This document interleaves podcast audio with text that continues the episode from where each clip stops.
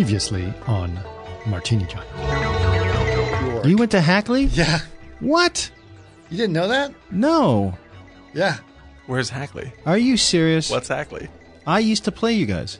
What? You were uh, Greenwich Day, right? No, Trinity Pawling. Oh, you were Trinity? Wow. We probably. I used to play squash against you- you guys. I used to go to Oh no, I was track and field. women's. yeah. You went to the Glass House? I went to the glass house in. Okay, I, I'm sorry. The Glass House is one of the most important pieces of architecture yeah, in the Canaan. world as a as a residence. And you played squash against him and Goebbels No, no, there? no. Didn't My sound like- son went to Brown Right. and is a stockbroker at Bear Stearns. That's a story. That's a checkbox. That's a check. That's that's three checks boxes. That's three checkboxes. Yeah. And like the thing is, Eric like, is Eric is looking at me, and I can tell by his smile that you're you, you get it right. Am I am I am I delivering the goods on this?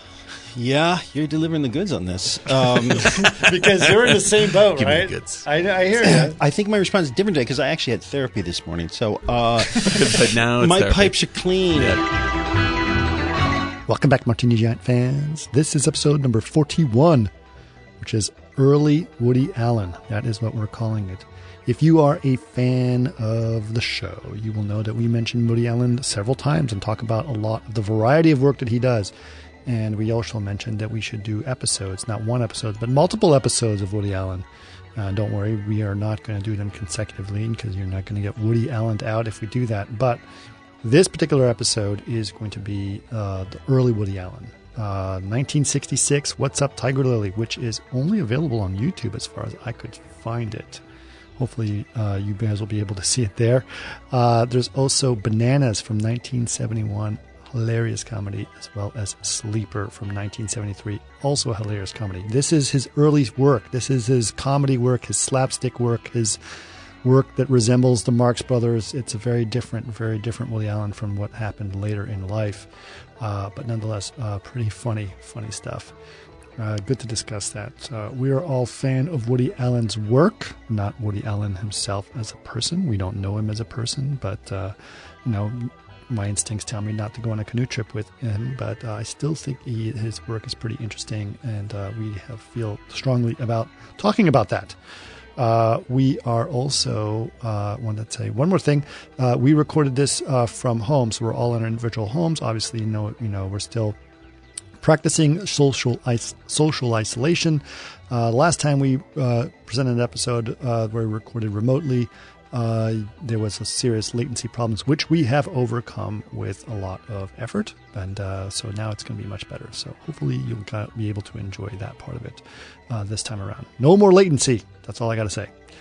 All right, please enjoy "What's Up, Tiger Lily," "Bananas," and "Sleeper" by Woody Allen.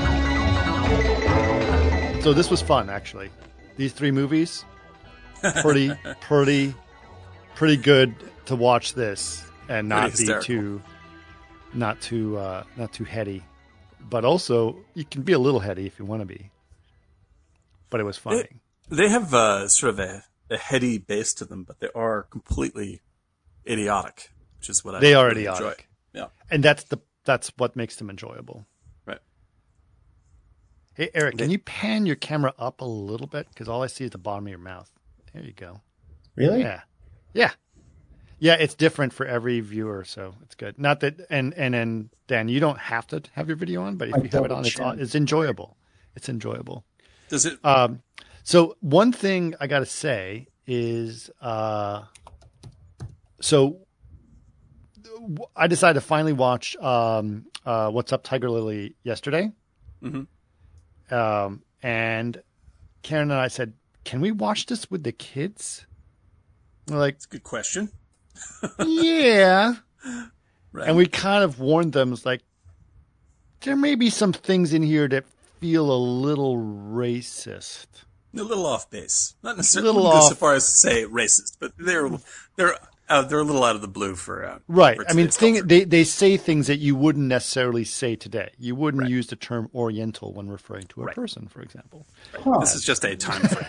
shit. Right. Ju- But it is not in nineteen. What is it? Nineteen sixty six? Is that what it was? Yeah. yeah. Somewhere around there. 66, 67. And so, yeah, Yeah. they what was acceptable back then is, you know, some some of it is not acceptable now, and Right. yeah, you just have to sort of take it with a grain of salt as to, you know, their intentions were good and they just had a different frame of reference than we do. Right. Yeah. So, um, but we also thought it was like this when we when I first saw this movie, you know, many many many years ago, and I've seen it many times. I've probably seen it about three or four times, maybe. I think the first time I saw it was with my dad. I was a teenager. When was the first time you guys saw it? Probably when I was about eighteen or twenty. Uh, early '90s. Early nineties. Okay, I probably saw it mid late nineties, something like that. Um. Anyway, so and and then so watching with the kids, I was like, are they gonna get this? Because it's weird. It's a weird movie. Right. Turns out, it totally makes sense to them. Good. You know why? Why's They're that? part of the YouTube generation of people Yeah, that make a- shit like this up all the time. Yeah, it's like a Like big. this is actually joke. very common and normal. right. Right? Exactly. Absolutely. to re-edit a video and put your own voices on top. Yep. It was completely- Completely ahead of its time with that. Yeah, s- Yeah. I mean, this was 1966. It was a very bizarre movie to make, Right. and they were like, "No, this is hilarious." And then, like in the YouTube generation, this t- makes total sense. So they were getting it. They saw, they figured out all the jokes, and it was like, "Yeah, great, hilarious." Yeah. You know, And- really and- interesting. Yeah, and I think that uh like like it this is actually some of it like I think that it's not it's not his funniest film by a long shot, but No. it does have some of my favorite of his one-liners and they're just they're just tossed off so fast that it's just hysterical. And I think that was it's one of his freest, most interesting, you know, sort of little Well, first of all, why, why don't you give us, or one of you guys, give us the premise just of the film? quick, yeah, and then yeah. Uh, Give us a premise. Dan, Great, you can well- do that. You're better at me than me at that. But there is some. uh, I was going to talk about the film, but let's do the breakdown first, I guess. Right? Well, Yeah. it's super, this one's super easy just because it's essentially a uh, like he didn't shoot anything for this movie outside of like some credits stuff. This is a Well, they- actual They did Japanese film. uh, Lovey They shot Spoonful. Lovin' Spoonful oh, stuff. yeah, that's the extra stuff that was put in later by the studio. Um, Really? not yeah, Yeah. no, this is, it's actually originally like an hour long, this thing. And it, and it feels like it should be an hour long. Um, Right. but the studio added a bunch of extra material, uh, to theatricalize it. And it's, because of that, it's a little draggy. I think like the, the, uh, like Yeah. the original stuff is much, much funnier and plays a little better. Uh, but they essentially just took a, uh, a Japanese crime movie, uh, like a Japanese ripoff, low budget James Bond movie, um, stripped out the soundtrack and all the dialogue, and then, uh, well, they didn't strip it out. You can still sort of hear most of the soundtrack, but the, uh, they just record over, they dub over all of the dialogue, uh, with a completely unrelated plot line, uh, to the original movie. And Did they, re- so did, did they keep the original edit or did they re-edit it too? I believe they shuffle around a little bit. I mean, it's essentially the same same movie, but they uh, they reposition stuff so their version makes sense. Uh, Okay. And so it goes from a you know sort of a re- regular trashy spy thriller to a uh, trashy spy thriller that's about um, trying to find the world's greatest recipe for um, um, uh, egg salad sandwiches and egg salad. and, uh, because the there's the the head of this uh, of this um, country thinks that that will really put them on the map, and they'll finally have a country of their own uh, on literally on the map because uh, they don't exist yet as a real country. And uh, the, if they're known for their perfect egg salad, then they'll they'll be put on the globe. It's really, really the goofiest and silliest idea possible. Yeah, it's extremely dumb. And like the, uh, and like when we are, for what we were talking about earlier, like this, the, the jokes in this movie are not at the expense of, uh, Asian culture. They're just about dumb action movie tropes and the sort of the ideas that American culture at the time had about kung fu movies and Japanese film and stuff like this. Uh, so I think that the, uh, uh, if anyone's a little tentative about saying it, it's actually a much easier, uh, less offensive watch than even I was worried it would be. Um, Yeah. Like it's just plain silly. It's just a very, very, very, Very silly. goofy. yeah, very, Very goofy. goofy. I, like I said, I watched it with my kids. And, you know, there are things in there that like, eh, maybe the kid shouldn't have seen that or whatever, but sure. it's fine. Yeah, it- There's like, for example, quote unquote, covered up nudity right? right, They're strippers right. Do you know right. the girl at the end? who strips. Yeah. Do you know who that is? No, Yeah, she, she's the Playboy model, right? China Lee, uh, Lee, but she was Mort Sahl's wife. Who is Mort Sahl? she was whose wife? The comedian Mort Sahl. He was a writer. He actually worked with um, Woody Allen on like the Show of Shows, Sid Caesar's Show of Shows. Oh, yeah. Well, that makes sense. Really? Yeah, okay. There you go. Okay, yeah, there you go. strange. Yeah, that's She was the first Asian Playboy playmate. that's right. That's right. Really interesting. Yeah, so I think the viewers today. For, I sent you guys a photo on the email that I found the other day, and it's amazing photo because usually you know this. It's Yoko Ono, but usually I found her pictures of her as a baby and as a young woman before John and all that. It's it's really strange to see because it's totally a different context. Oh, Really, I only know Yoko Ono from her John, days. yeah. That's true, So when you see these photos, you're like, wow, it's unbelievable how. Um, she was pretty, pretty, pretty, but um, different. You know, not the '70s kind of Right. Right. garb. You know, not the hippie girl. Not the hippie girl. Um, Yeah, the the thing about like I spent period of my life where I, I pretty much I I listened to um, he had um, a- Woody Allen had a comedy album called um, the Woody Allen Stand Up, and I pretty much that was a heavy tape rotation. I used to drive back when I was in undergrad in Pittsburgh, and I dated a girl in New York City. I used to drive to the city on Thursday nights, so it was seven hours, mm-hmm. Right. and I would heavy rotation, heavy rotation that or Darkness on the Edge of Town by Bruce Springsteen.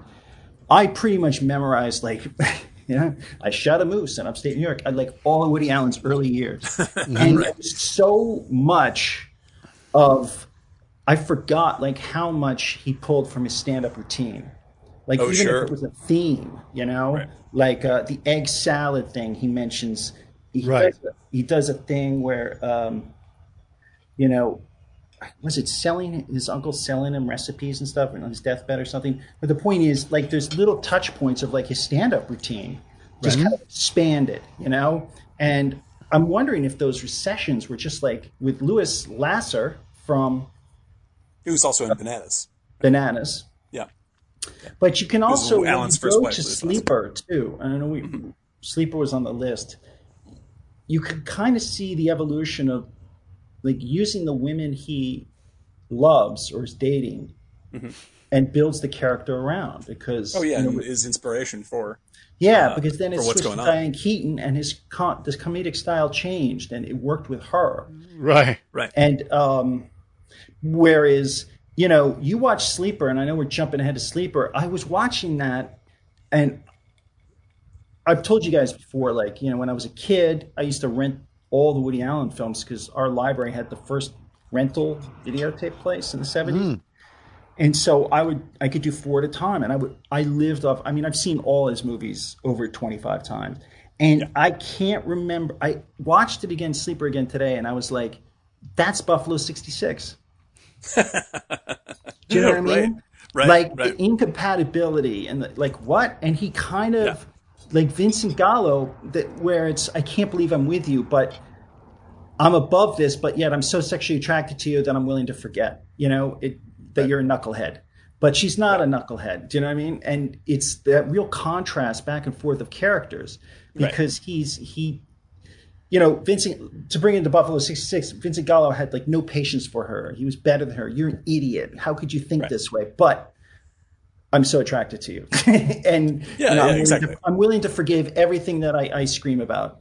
And uh, I th- I didn't realize how close Vincent Gallo pulled from that kind of Diane that's it. Keaton, Woody Allen vibe. I thought was the most successful.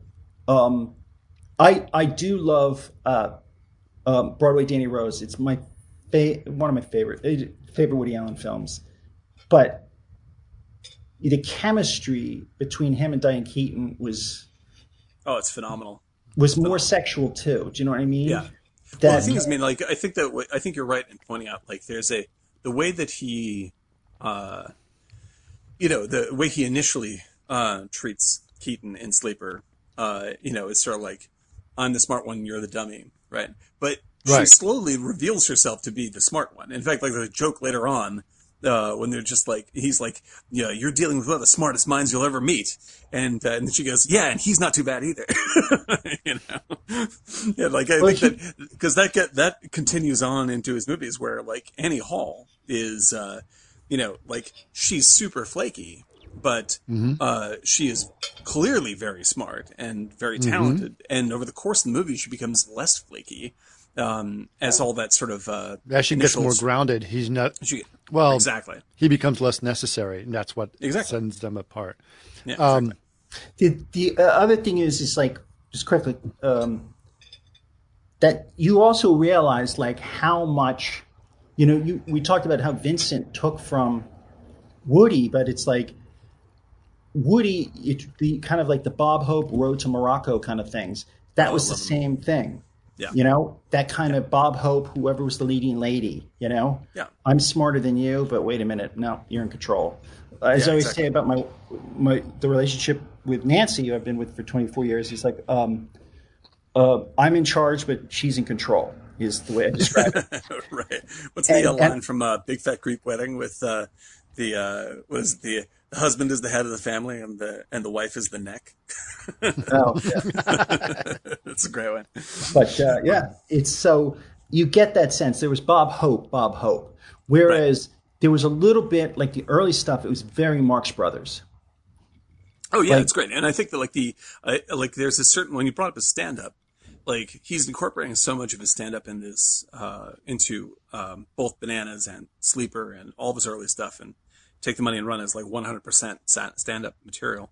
That was a thing for a long time. Like, Oh, yeah. Like of you, like you want to make a comedian into a movie star, you just import their act and frame it as a movie and find the loosest way to string all this stuff together. And then they just do their act. And uh, you see that a lot less now. What's- but what's lasted the interesting- 80s. Uh, What's interesting, if you look at his evolution, it's like, you know, What's Up Tiger Lily was essentially media man- manipulation, right? He took an existing film and dubbed it and did trickery, right? Right. Then when he does um, Take the Money and Run, which is his next film, it was a fake documentary. Yeah, and it's actually very. We're not talking about that one specifically tonight, but that. Uh, No, but the point but, is, but that's a that really cutting edge movie. Yeah.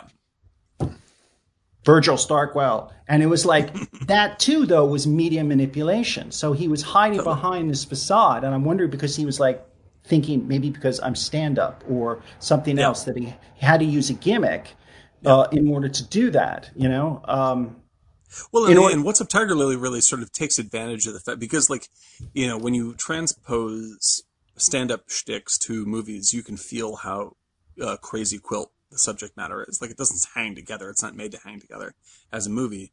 Um, but like what you're saying is like it's a way to uh, excuse that.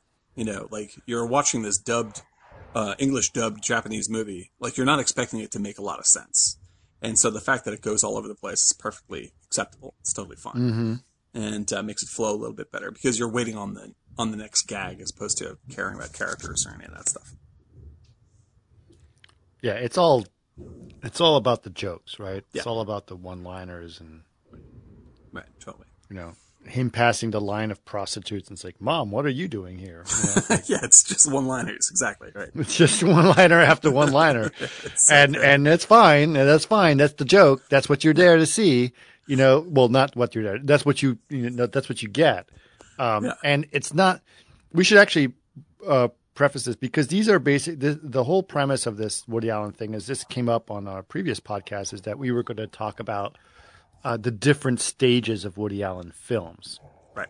and we're starting with his earliest work, which was really heavily based on his stand-up, as we mentioned, right? So it was the stuff that he he'd done back in his '60s when he was a stand-up comedian, which stand-up comedians in the '60s, especially in the Woody Allen thing, was a lot about one-liners, right? It was a lot about these little one-line jokes. It was not the in-depth. It was not trying to actually teach you a life lesson in any way. I mean, although Woody Allen did eventually try to teach you some horrible or strange or disturbing or important life lessons. Yeah, he gets he gets very serious later on. Yeah. gets very serious. Uh, but really, he was known for being a goofy stand-up comedian, and so his movies were about goofy stand-up stuff.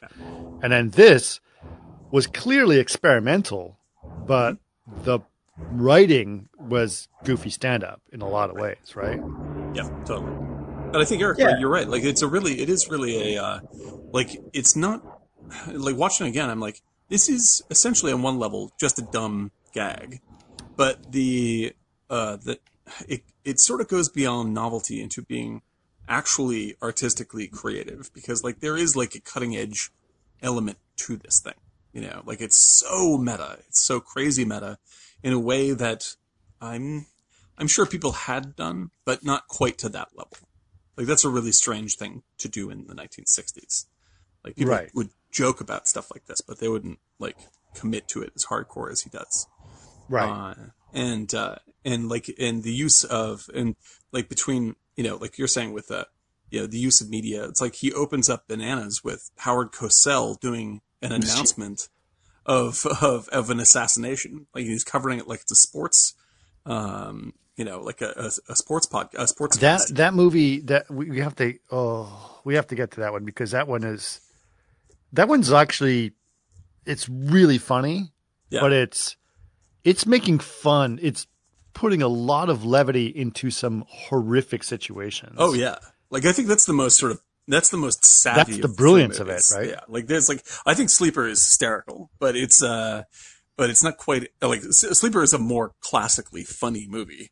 Uh, than Right. Bananas is. Maybe Bananas is a little scattershot in its comedy, but like Bananas really makes some political jokes, like some heavy, Oh yeah. uh, like heavy statements that are pretty Yeah. great. You know, well so does sleeper Mm-hmm. but in a different context right sure.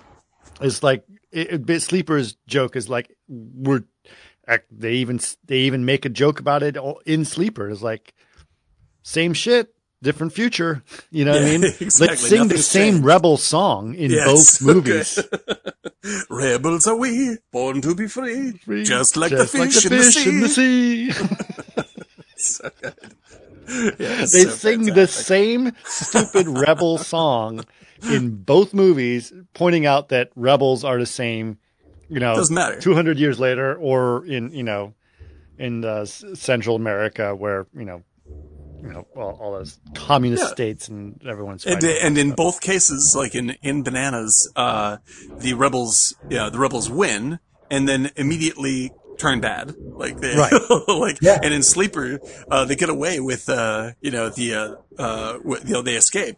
Uh, but in the end, he, he's like, don't you understand? You know, in six months, we're going to be stealing Erno's nose. Right. it's like, yeah, it's like the same thing's going to repeat itself. Like people, people in power are going to, you know, Be corrupt their power. immediately. That's what's going to Yeah. happen.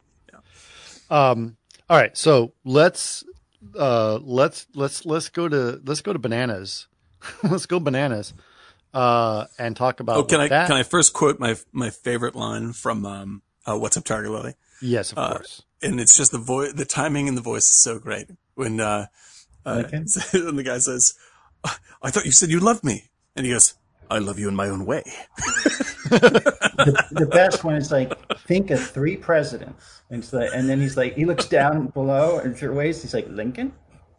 Oh, so good, Brady so Brady good, so good. Brady quotes that one. Very funny. Yeah, Pretty that's that's a winner. That's a winner. yes. But you can only see that one on YouTube. And Yeah. uh, so what's up, Tiger Lily is uh, again. I, I I was trying to find it. I, we seem to be picking things that are only available on YouTube because they're too obscure. yeah, it's true. Uh, did was you guys trying to- find Sleeper? I did find. No, did I? 'Cause I- yes. I did. I did not find Sleeper. I, uh, Okay. I had to watch Sleeper in pieces on YouTube.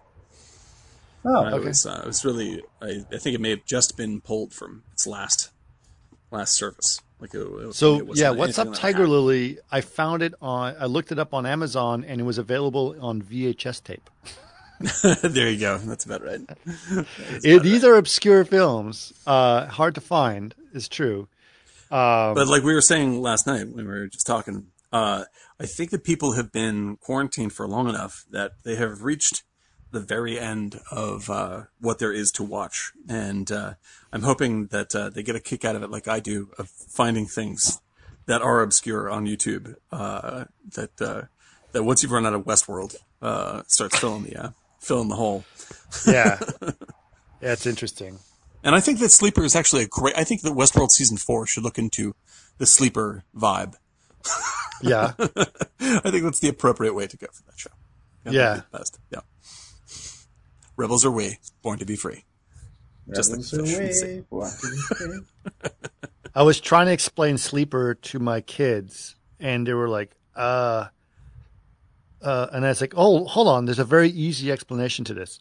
It's called Futurama. It's the same Oh, plot yeah. as Futurama. it's exactly the same plot. Exactly true. Exactly. The guy wakes up 200 years later, and then he's, you know, going to fight a cause, but more adult themes throughout the Yeah. whole process. But all right, let's get to bananas. So, like you said, it opens up like a uh, a wild world, the wild world of sports.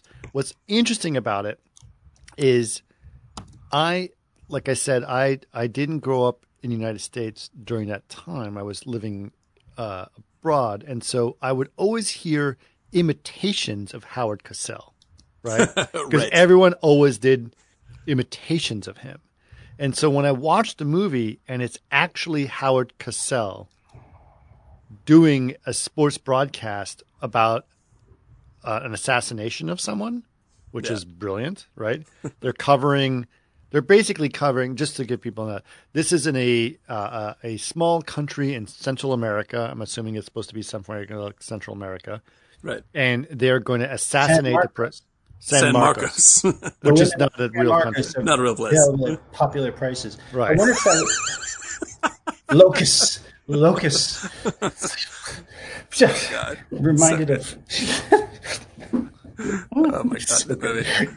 And that that straw. Um, what is it? Um, uh, what? Uh, the uh, wild strawberries Yeah, the um, yeah. Oh yeah, yeah, yeah, yeah. Good God.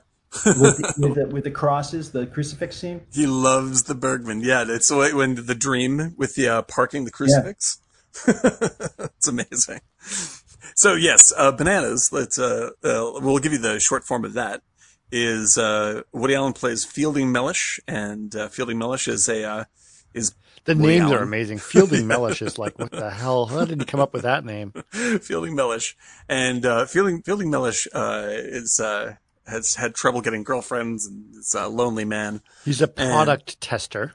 He's a product tester uh, for uh, God, what it, uh, like they're just Industrial design products. industrial yeah absolute nonsense stuff you know and Yeah. Like the uh the execusizer and stuff like this where you exercise at your desk and uh you know joke like this and this is a good way to sort of go through a lot of uh woody allen shticks you know like lots Right. of uh single shot comedy bit um but uh he gets mixed up um with uh like someone comes to his door louise lasser who was married to allen at the time uh uh Oh, she was? I didn't know yeah, that.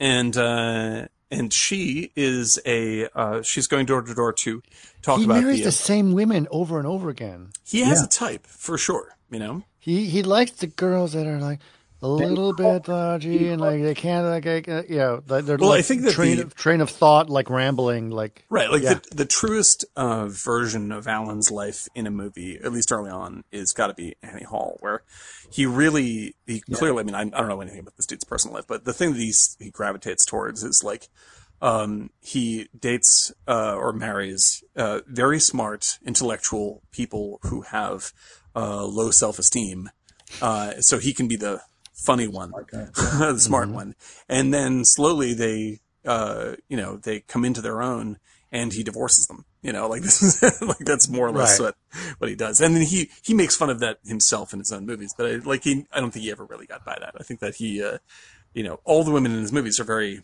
uh, are at least normally drawn to be very uh, smart folks. Um, Right. But I think in Annie Hall, he was the most honest, where he's like, "This is my trap." Is like, you know, I uh, I end up with someone like this, and then they get away from me because I can basically no longer be the star of the show, and uh, and uh, which is a pretty amazing bit of self critique in a hard hearted movie like uh, that, and uh, even though a very funny movie. Um, but Louise Lasser, I think, falls into that camp as well because she's obviously super smart and very funny on her own terms in Bananas. And uh, then she just sort of disappears from the Woody Allen sphere. Uh, so she, she, yeah, it's a, so so she comes into his life as basically like she's a door to door person trying to get people to sign a petition for some political cause, Right. and because he's lonely and she's kind of cute, uh, he he has her to s- hang out and try to buy Right. her, give her a drink or whatever, Right. and she's like, no, no, I just need you to sign this thing, and Right. then, yeah, They end up But, dating, no, but he is boring. So but you she can leaves. see him. that transition from that type of girl because when he was in Annie Hall, Mm-hmm. the first girl he dated, he's like, you know, I was trying to do basically what, uh, try. I dated a girl from the Johnson administration, and I was trying to do to her what he did to Johnson the was doing to the country. Right. And that type Right. of girl in the bag with a voice like this is she worked for a politician, but then he Right. breaks from that and goes with Annie, who Right. doesn't care about politics. So that was a transitional from his character of like what he Right. liked. Yeah, it's true. It's true. Because I mean, like, and you know, bring in Buffalo '66 also is like, you know, I think that Vincent Gallo at some, you know, at some level knows that he's not a very likable person in, in real life. You know, that he's a hard person to be around. And uh, what makes uh, Buffalo '66 in particular so good is that he really admits it. Like, guy's a jerk, uh, and he's and he's really sort of like mentally abusive to everybody he meets all the time and Right. uh, and it's only because Christina Ricci is like forgiving enough to see that there's a good person somewhere in there that he has access to his goodness, and that's what makes the movie attractive. And I think that that's uh, that's essentially what happens for Allen, at least during the '70s. You know, like he he doesn't pull any punches in being a uh, pretty, you know, wormy, self-conscious, uh, you know, uh, egotistical narcissist in his movies. like he's very aware of who he the is. interesting thing too, it's like even down to the music because I was a huge Yes fan as a kid Same. in the seventies. That was my first band I saw. Like not walking next door, but like going and see it at, at the Madison Square Garden was Yes in 1978, and um, it just even the music is not stuff that nor- normal people like. It's it's just like this is what I like, so f you. Right. And Right. the takeaway from Buffalo 66, a lot of that, even down to making it. Because uh, when I, I told you that story, I was in the theater and then he was in front of me and then he got up and talked about the movie. yeah, yeah, yeah. You told that story, yeah. I want to, he was talking about like how the DP hated him because he, he wanted everything shot on reversal film. Right. Right. And it was hard to do and hard to get. And, but it gave a look. So even at DP level, he was like, I don't care. Right. Well, yeah, like because I think that there's something like that. You know, I I don't think that it's necessary to be a raging narcissist, pushy prick to make good work, but uh, it's not surprising when raging narcissists, you know, do do great work because they have like if they're any good at all, they're going to have it exactly their way, you know. And there are plenty of filmmakers that are like this, you know, they're just like I'm going to have it my way because I know what is good. And if you are a jerk and you're not any good, then you usually don't get good, get anywhere. But if you're a jerk and you are very good, you might get very far. And uh, it's sort of unfortunate, but that is, you know, there are plenty of filmmakers we can think of like who have reputations like this, you know, and uh, and I think that uh, like it's interesting that like Woody Allen is not known for being a jerk on the set at all. You know, like he is uh, more or less a one take guy, and he's not a very uh, abrasive person, you know, in terms of, uh, you know, uh, interaction. But he clearly is going to have it the way he's going to have it, you know. And he's created he created a bubble for himself uh, over the years of, you know, creating things and distribution and all this stuff. And he's just going. Well, he's also like my he. asshole theory too, by the way, Dan. What's that? tell, tell me the asshole theory. They just proposed like you know like too much of an asshole. It's kind of like um, that old Bob Dylan line from uh, from Infidels album in '82. It's like steal a little and they throw you in jail, steal a lot and they make you a king. Yeah. yeah. right, exactly. And it's just you know it's the same thing. Or to Well, I quote, uh, remember. Good. To quote my friend ahead. Brian Brian White, um, if he's listening, hello Brian. The, one of the most uh, uh, repeatable things I've ever heard from any friend of mine is when he said, uh, "If you're going to be cocky, don't suck. I think that's it. I think that we that we are perfectly happy to let uh, people be total dicks if they're great at their job, and uh, Right. uh, and uh, you know, for Woody Allen, that lasted for a good long time. I think that's it. I'll give you another example. Elon Musk, yeah, sure, Elon- exactly. Right. Sinatra, Elon Musk. Yeah. Yeah.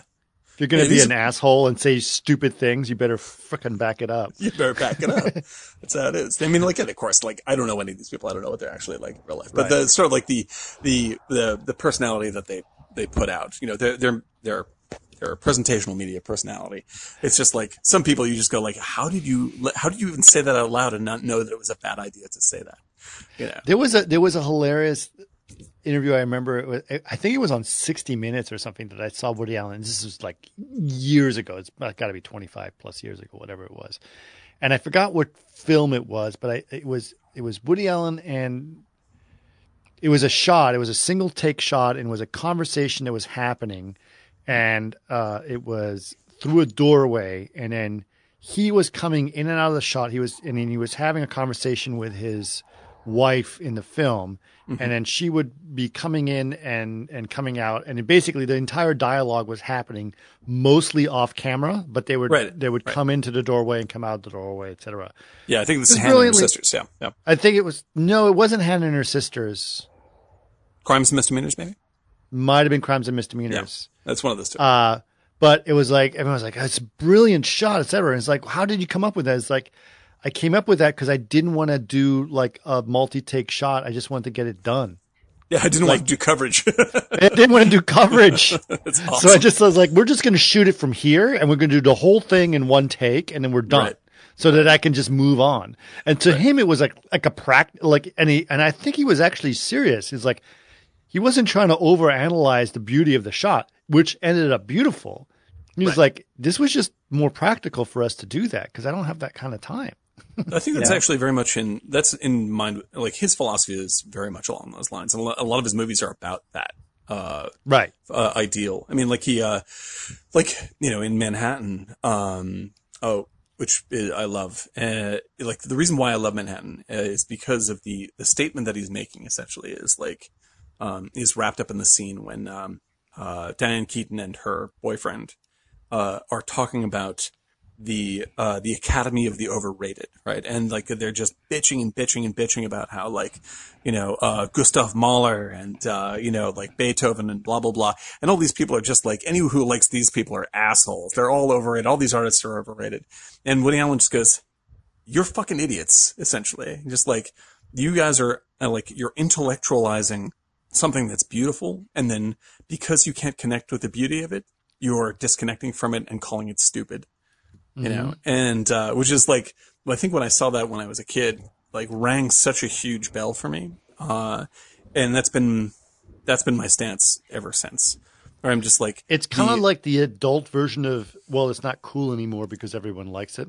Yeah, exactly, exactly. And like the, the I I think that uh, that like the his anti-elitist ideal um, is sort of like that's at every level of all of his movies, even going back to the silly stuff that we're talking about tonight, and uh, where it's just like just be in love with things, you know, like like feel feel the love you have for a thing, and let it be that instead of like trying to um, hyper intellectualize stuff. And so when it comes down to the shot from the movie from um, uh, Crimes and Misdemeanors, I mean, it makes perfect sense because it is a beautiful shot. It's a it's a beautifully staged scene. gorgeous. It's Yeah. and, and when you're watching it, you're like, wow, because you feel the personality, you connect with each people, you see their space that they give each other because Yep. it's there, right? Yep. Or or you imagine it because it's off camera, Right. and and and and uh, it's dynamic, Right. But to him, it was like, well, it's that's cool. I like that, but I also like it because it's freaking efficient. I do it Because I got, got, got the thing done exactly. Yeah. Yeah, Akira Kurosawa had a great line about that when he was making uh, Ran, which is one of his great movies from the '80s. And uh, Yep. you know, there's this awesome shot of um, this, you know, burning uh, pagoda war and this incredible, incredible frame. And this interviewer was asking, just like, you know, like how did you? I mean, this is so uh, strangely and perfectly framed and so evocative, and the colors and blah blah blah. How did you decide to shoot it exactly like this? And Kurosawa says, because if I panned to the left, you'd see the airport. Yeah. You know? I Yep. think that's the, that's, I really admire, uh, artists who, uh, say that out loud, you know, cause like Yeah. movie making, movie making is a, is a, is a job and it's a task. And, uh, you know, like you, like you can get high minded after the fact, you know, Right. Like, but before you, but when you're writing it and when you're editing it, you can get as high minded as you want. But when you're shooting it, like you're getting a job done and like admitting that. Yeah, it's an one interesting. healthiest It's a practical medium because there's. It's not like you know. It, it that's an interesting point because uh, I was uh, just doing some looking at some other painters uh, a couple weeks ago, and I found a really beautiful Spanish painter, and he's still alive. He's like in his 80s, and I'll I'll send you the link. And he did great. He does architectural uh, paintings, and this is from the 70s, and it took six years to make, on and off. And I was like, wow. I mean, that's just having time, and it's just not like that Right. with this medium. I was like, wow. I you know you have six years to eh. I, when I feel like it, I'll do it. Is Yeah, basically. exactly. But the product is still gorgeous. But it's like, oh, that's a long time. Well, you know, and it's also like a lot of the times, I think the more time that filmmakers have, the greater the chance they're going to mess it up. Uh, it's Like- called the Elaine May theory. Uh, Oh my god. Oh, that's funny. That's funny. That's funny. I got a story for you guys. I got a story for you guys along the same lines, and it was uh, uh, it. I, this is a story I heard from uh, someone at DD uh, who was they were working on uh, Flags of Our Fathers, right? I worked on that. and uh, directed by Clint Eastwood. And this was a long time ago. This is back when Arnold was governor of California, just to put it in perspective. Um, and I guess they had a scene on a beach or whatever, and they were going to shoot it in California, and they had that all figured out. But somehow the location scout messed up, and they didn't quite know, like the permits weren't quite working because right where they went to shoot was actually on the border. He goes, "Oh crap!" The bo- on a border between uh, a beach that was owned by California, and the other part of the beach was owned by Trump Enterprises, who's now our president. Of course. So it was like, so I was like, the problem is we have this beach, and one half of it is owned by California, the other half is owned by Trump Enterprises, and so apparently Clint Eastwood said, "Well, let's solve this right now." He pulls out his cell phone. Who do you need me to call? Do you need me to call Arnold or do you need me to call Donald? exactly. Because I'm going to solve this problem right now. It's- like, exactly. just give us a permission. I'm gone. You know, like, like, oh, okay. Yeah, that's right. Yeah, the, the, that's that's the. I think that's one of the most attractive things to me about filmmaking is like you like there's you're under such you know time pressure that it makes it easier to be unself conscious about your art. Like you you just have to get the thing done. You have to make the day. And well, yeah. um, it, It's like twenty the five thousand dollars a minute. Yeah, exactly. Exactly. And keeping your shit together. Like, I mean, like, you can't afford to be too pretentious when you do that. Because, like, if you Right. start, like, dithering away your time talking about, like, uh, stuff that you really should be talking about in the editing room, then, uh, Right. then money is just being heaped into a pile and lit on fire. yeah. And, uh, and yeah, it's great. Like, what, Allen is such a, he's such an efficient filmmaking machine during these years. Like, he's, he's turning out, like, you know, a movie a year for the bulk of his life. You know, like the, Yep. he starts in the sixties and he makes a movie a year up until, God, I don't know. Yeah. I mean, he may have missed like two years over the entirety of like three or three and a half, uh, decades. Know, really, really incredible. Well, let's let's give a little synopsis of. I mean, we we, we talked about like he's uh like he's basically falls for this girl, uh, who's politically involved. He's like, I'm invested in this girl, and then she's invested in some movement for this town, this country of San Marco, and he's like, yes, I'm all in. And then she dumps him because she finds him less interesting. yeah. But then he still ends up going there to try to impress her. Yeah. Yeah. By the way, like, the comedy routine of him saying to his parents, who are surgeons, It's so oh my. God. So good. So good. "Oh my god, so funny!" like he's trying to tell them these tell them this big news and He's he has trying to tell basically them- walked yeah. into surgery and his parents are working on a person who is on the table and and and open. You know, like they're working in in the patient's chest. And the person is conscious too, which is also funny because he's And part contributing of, to the, the person scene. is part of the comedy routine. yes, exactly. The- like the guy, like the guy's like, "Can we uh, wrap this up? Because I have I have, uh, I have an appointment at four. Yeah. this kind of stuff. Well, first And of all, the, the the humor is very, very Jewish humor too. oh yeah, yeah. it's classic old Yeah. uh, Jewish comedy. Yeah, it's fantastic. It's Classic fantastic. Jewish Yeah. comedy, and it, and that's what he's for. You know, mothers and fathers, and like, oh, what are you going to do with your life? Why can't you be a doctor? You know, blah blah blah blah It's, blah. it's hysterical. It's like, oh, come on, you can finish the surgery. You can do this. No, He's no, like, oh no, I can't. waste- I can't really. I can't. I you know. can't. No, I haven't give him the scalpel and just like, just go in there. Just come on, Just go in there. I this. bet you you could be such a great, such a great surgeon, such a great surgeon. He immediately I haven't even up. scrubbed up yet. Oh, I, I, I, the patient starts bleeding out. yeah. Yep. Get out of here, Fielding. Get, Get out. out of here. love Get you, out. get Go, out. go, go. We'll finish up. We'll finish up. Don't worry about it. Oh, it's amazing. Yeah, it's super, super funny. And like the, and like, yeah, that's the style of comedy you're dealing with. Like it's, it, no, there's nothing real in this movie whatsoever. But what makes it very funny is like the, uh, the realism of the camera and the, uh, like almost documentary flavor of how he shoots a lot of this thing. Uh, is so much in conflict with what you're seeing. Like the reality, the reality of the movie is completely inane. Um, but the realism of the movie is almost total. And uh, like the, Yeah, and like, that- That's like though. I mean, like if you think about it, Take the Money and Run had that Mm-hmm. docu style, Yep. and then and then uh, Bananas, which was the next one. Yep.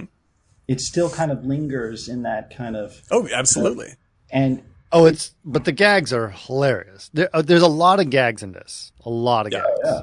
And they're and you there's know- just straight up gags, like straight up, like straight this up is a gag. exactly. So yeah, so basically he ends up going to ba- uh, this uh, Central American, you know, the impoverished com- country, and he becomes a very important person to both the government and the rebels. Ends up hanging out with the rebels, brings them to power, puts them in power, starts a revolution, wins the revolution, and then the minute they're in power, they're extraordinarily corrupt immediately instantaneously.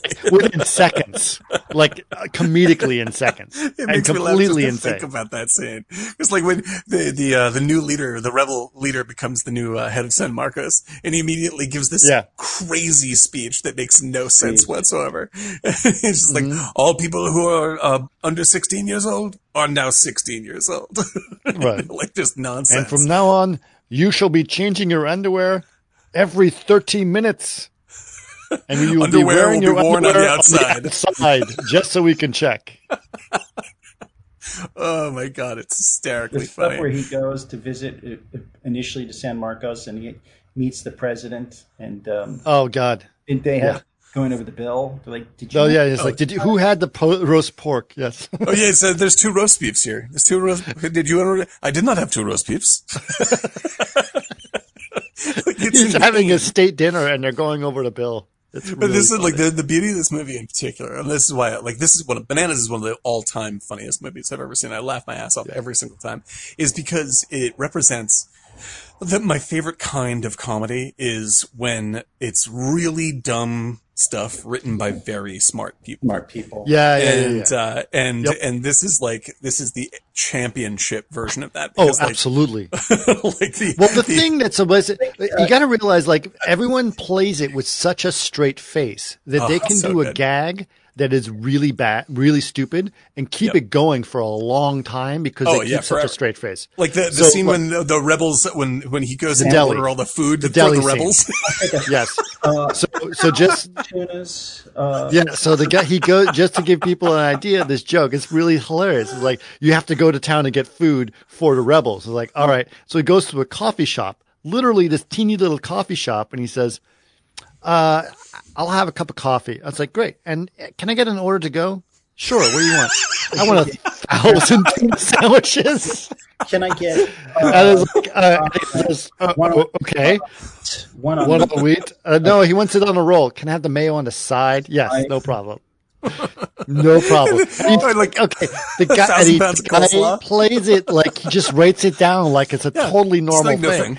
Exactly. Totally nobody, normal. Like, nobody thinks this is a joke. That's the be- this is the greatest thing. It's mo- amazing. too, It's too many modern comedies to me. Like modern comedy is broken by the fact that like they keep on insisting that someone in the movie think thinks that this is crazy. Or like, like, you know, you have like, whoa, why is this person acting so weird? I mean, no, everybody has to believe this is reality, uh, in order for it to be funny. And the guy, the fact that the guy is just like, uh huh, okay. And did you want anything on the side? And he goes, oh, yeah, I guess uh, mayonnaise for 400 of those. And, uh, Yeah. you know, like 600 Cokes. 600 Cokes and, uh, 400 black coffees. Thanks. And then- the guy's just it? writing it down. it- The one, and, and then after, I was just kind of, after he does it, you think is like, okay, we got the joke. It's fine. It's fun. Nope. Keeps going and it gets better because then the next scene is he's there and there's like a million to go bags inside of this store. And the guy's like, they all, each bag has a little paper slip with the receipt of what it is in the bag. And the guy says- Wheelbarrows full of uh, coleslaw. go wheelbarrows full of coleslaw, and the guy says, he says, um, it's like, okay, it's like, do you have, where's the tuna on a roll? Uh, right here. And he picks it out of like one random bag in the middle. It's like, great, Right. there we go. It's like, what? Oh my and that'll God. be uh, seventeen thousand dollars. He goes, Bill Vargas, we're the rebels. fire word, rebels. it's unbelievable. Oh like that, it's that kind of stuff. My one of my favorite things like I've just quoted for years is when they're gonna the um the uh, like the Pinochet the Pinochet character or whatever it is like the evil- the Right. evil uh, dictator is planning on uh uh essentially befriending Woody Allen and then dressing him up uh uh, uh or rather dressing up people around him uh, as the rebels and have him have them kill Woody Allen so the U.S. backs the evil dictator. And, uh, and so they're just like, okay, so how are we going to do this? Oh, and he says, don't worry. I have, uh, uh we'll have, uh, costumes made for, uh, the people who are going to be playing the rebels. And we'll, my, I have my personal tailor will take care of this. And, uh, and we'll dress those guys up. And it cuts to the moment when the assassins are waiting in the bushes. They're wearing their rebel costumes. And one of them just goes, Oh, like, what kind of tailoring is this? he put cups in my pants. It's just, it's ludicrous. The movie is absolutely ludicrous. And the thing is, like, this is in, in 1971 or 72, whenever it is, still around 71, I think, yeah. And this is uh, during some of the harshest, most brutal stuff that was happening in South America. I mean, this is like the, the Pinochet years in, uh, in Chile and Argentina and all that Well, stuff. at the same time, Really, I was really listening to this. material. I was watching this, and I was thinking about like, you know, pardon me, but I was thinking about a lot of the very hardcore left Americans that were sitting there supporting what's going on in Venezuela. I'm like, what the. What are you thinking? Haven't you seen Bananas? Haven't you seen bananas? Haven't you seen bananas? Yeah, uh, Like, don't you know how this is- goes? This is not I good. know, I know. I In fact, I know. what's really funny about bananas is that it's not actually like celebrating the left or the right. It's basically saying it's, No, it's making fun of everybody. Yeah. it's making I mean, fun I'm- of how corrupt everyone is. It's Exactly, like- which which is something that he actually says out loud in Sleeper. You know, like uh, in the Yeah, yeah, en- ending scene of Sleeper, she's just like, you know, don't, but you know, we have to we're, we have to rebel and take over the block. And she's he's like, we're going to be stealing Erno's nose in a month. Like, Right. You know, politics is nonsense. You know, like Right. whoever gets in politics, whoever gets in power is going to be awful. That's the way that it works.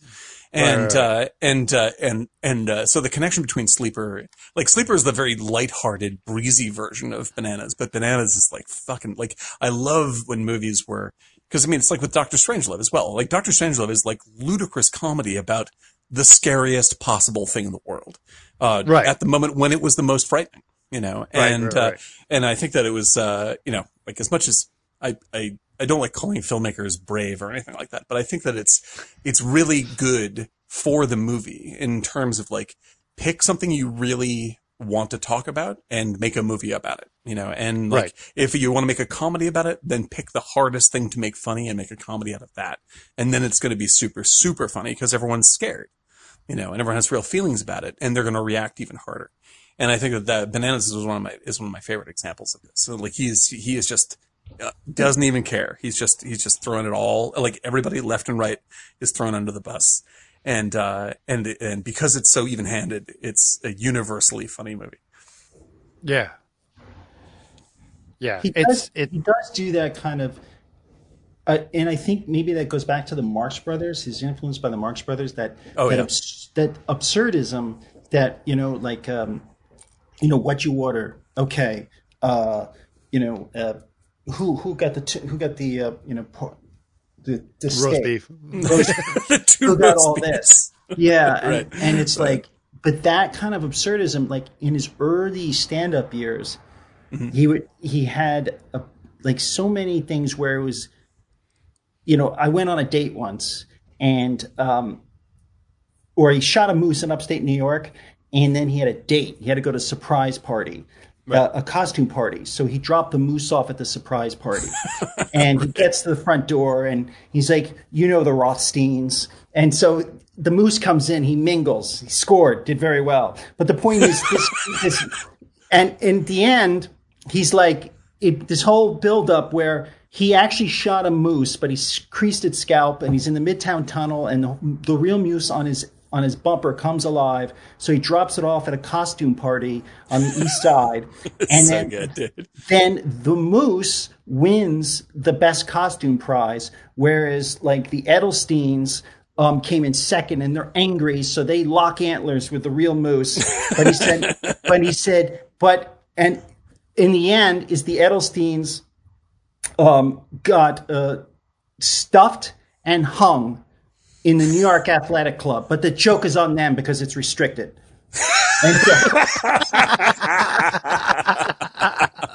But he did. He always did that. Where he, I have those tapes, man. It- It's like Oh my god! he always built it. I shot a moose in upstate New York, and Oh, he God. always would build stuff. Like he would talk about like this beautiful watch he had and how much it meant to him. He's like, my uncle sold it to me on his deathbed, and it was I got a good deal on it. But there was always this kind of realism, and then So the absurdism is wedged in there. And so Right, in early stuff, I think it was almost like the the the the medium was being the absurdism, whereas the clips of the Japanese fighting or the Virgil Starkwell in in in, in you know the uh, the first one, which is the uh, uh, gun. What is the one where he's a robber? Uh, Oh, we take the money and run. take the money, Take the and, money run. and run. But then he starts to to deliver. But you see, even in stuff like you know, I always felt it was Fellini-esque. But in Broadway, Danny Rose, where he's like, I'm in North Vietnam, and he was at the at the uh, at the diner in Passaic, New Jersey, and then he has to go back to Manhattan, and they run into this guy who's doing a shaving commercial. Do you know what I mean? It's like this absurd thing, and he's dressed like a, a, a hero, like a Superman character, and it's so uh, not real. So it's the absurd, and I don't know if that was from Fellini or it was from the Mark bro- Marx Brothers, but it was Well, definitely yeah. something he liked to inject Absolutely. into. Well, Uh, because he's always been caught in this sort of like, uh, you know, he's he is like he is utterly an artist. Like you know, for good or for bad, he is he's an artist, and like he's not just I'm gonna step away for a second, shticks. guys. I'll be right Yeah. back. Oh, that's crazy! What kind of? God damn it! But keep Uh, talking. but- yeah, but I mean, like you can see, like yeah, like Fellini's a big in, uh, influencer, and just out of um, uh, Stardust Memories, which is basically Yes. a Fellini movie, you know, and uh, and you know he's he's uh, constantly like he, like I think after like it's after Manhattan where he um, he talks about this struggle uh, between being uh, you know being a like just making funny movies and wanting to really make you know uh, artful film you know uh, and uh, Stardust Memories and Broadway Danny Rose are two sides of the same coin for me. Um, because Stardust Memories is a much more serious movie. It's a it's a grimmer and nastier uh, it's sort of a mean spirited uh, angry movie um, uh, but Broadway Danny Rose is this sort of like happy version of the same thing, where it's like this is ridiculous. Like, le- like don't take yourself so seriously, and it'll end up being a lot more serious feeling in the end. Because the ending of Broadway Da- Broadway Danny Rose is really emotional for me. Like, it's a very, it's a very, very silly movie, but because of that, it's really, really honest. That's it. That's the ending. That's Yeah. the ending of the film.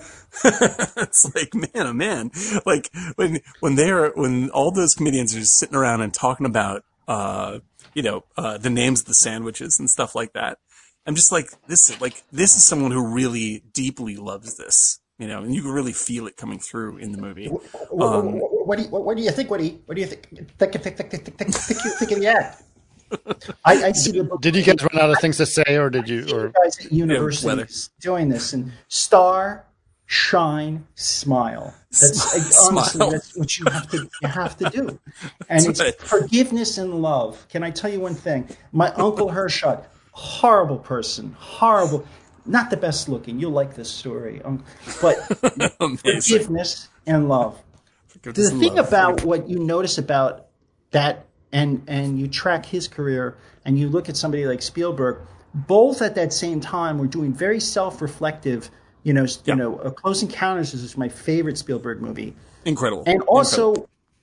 in, by the early '80s, you know, at the same time in New York, five blocks away, the kidnapping scene, four blocks, because I've seen the buildings, both places where you know De Niro in um, in um, taxi driver, no in um, my favorite King of Comedy, King of comedy. and he's outside the street. That's four blocks from where um, uh, in, in Broadway Danny Rose he's kidnapped. That building, Right.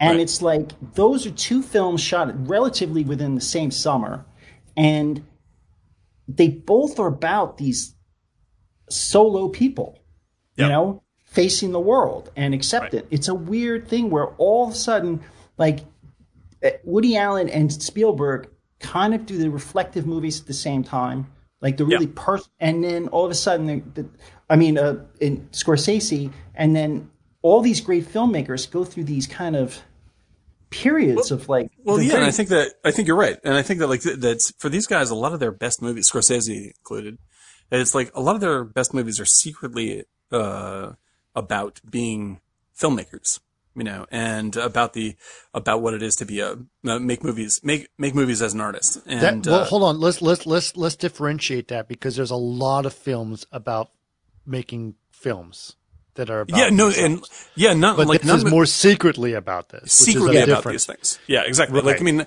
like, cause, like I think that that uh, much of Woody Allen's sort of um, like what he wrote about the most I mean, during his most fertile period, anyway, um, Mm-hmm. is just sort of like uh, like there. He's he's trying to take what he cares about the most and what he's interested in, in sort of dissecting the most, uh, and transpose it to a different, a, like a slightly different setup, but basically the same setup. And like you can see, like the like it's not surprising that ta- that um what do you call it, bananas and um and sleeper are about rebels. You know, like they- Right. Like these are like he's an indie filmmaker at this point, and he has got to fucking hack this stuff together. And uh, and like Right. I've also we've talked about it before. Like you know you can look at Star Wars, uh, Lucas's Star Wars, uh, as uh, as an a movie about being a rebellious indie group fighting against the studio system. And it's interesting that like all this all the Darth Vader stuff and all the uh, Empire stuff is shot on these grand sound stages with like English actors, and then all the stuff with Luke Skywalker is shot like you know in this very very indie looking style of the period. And so I think that all mm-hmm. of them in most Spielberg of Star as well. Wars, the the Mark Hamill scenes were shot in Hamburger Hamlet in Beverly Hills. it's, yeah, it's, it's really good is. that you made use of Yeah. the yeah.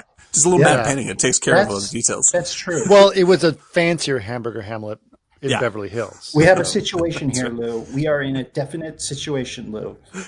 but I was wa- watching uh, Sleeper. I was like, uh, he's a fan of George Lucas. I can tell because there's a scene where he goes and gets absolved by the absolution machine, and that is a scene from THX 1138. It is. It's straight up from that movie. now, I was like, that's when did THX uh, 1138 come out? 72? 71, yeah, yeah. Okay, this was 73, right? Yeah, Yeah. exactly, exactly.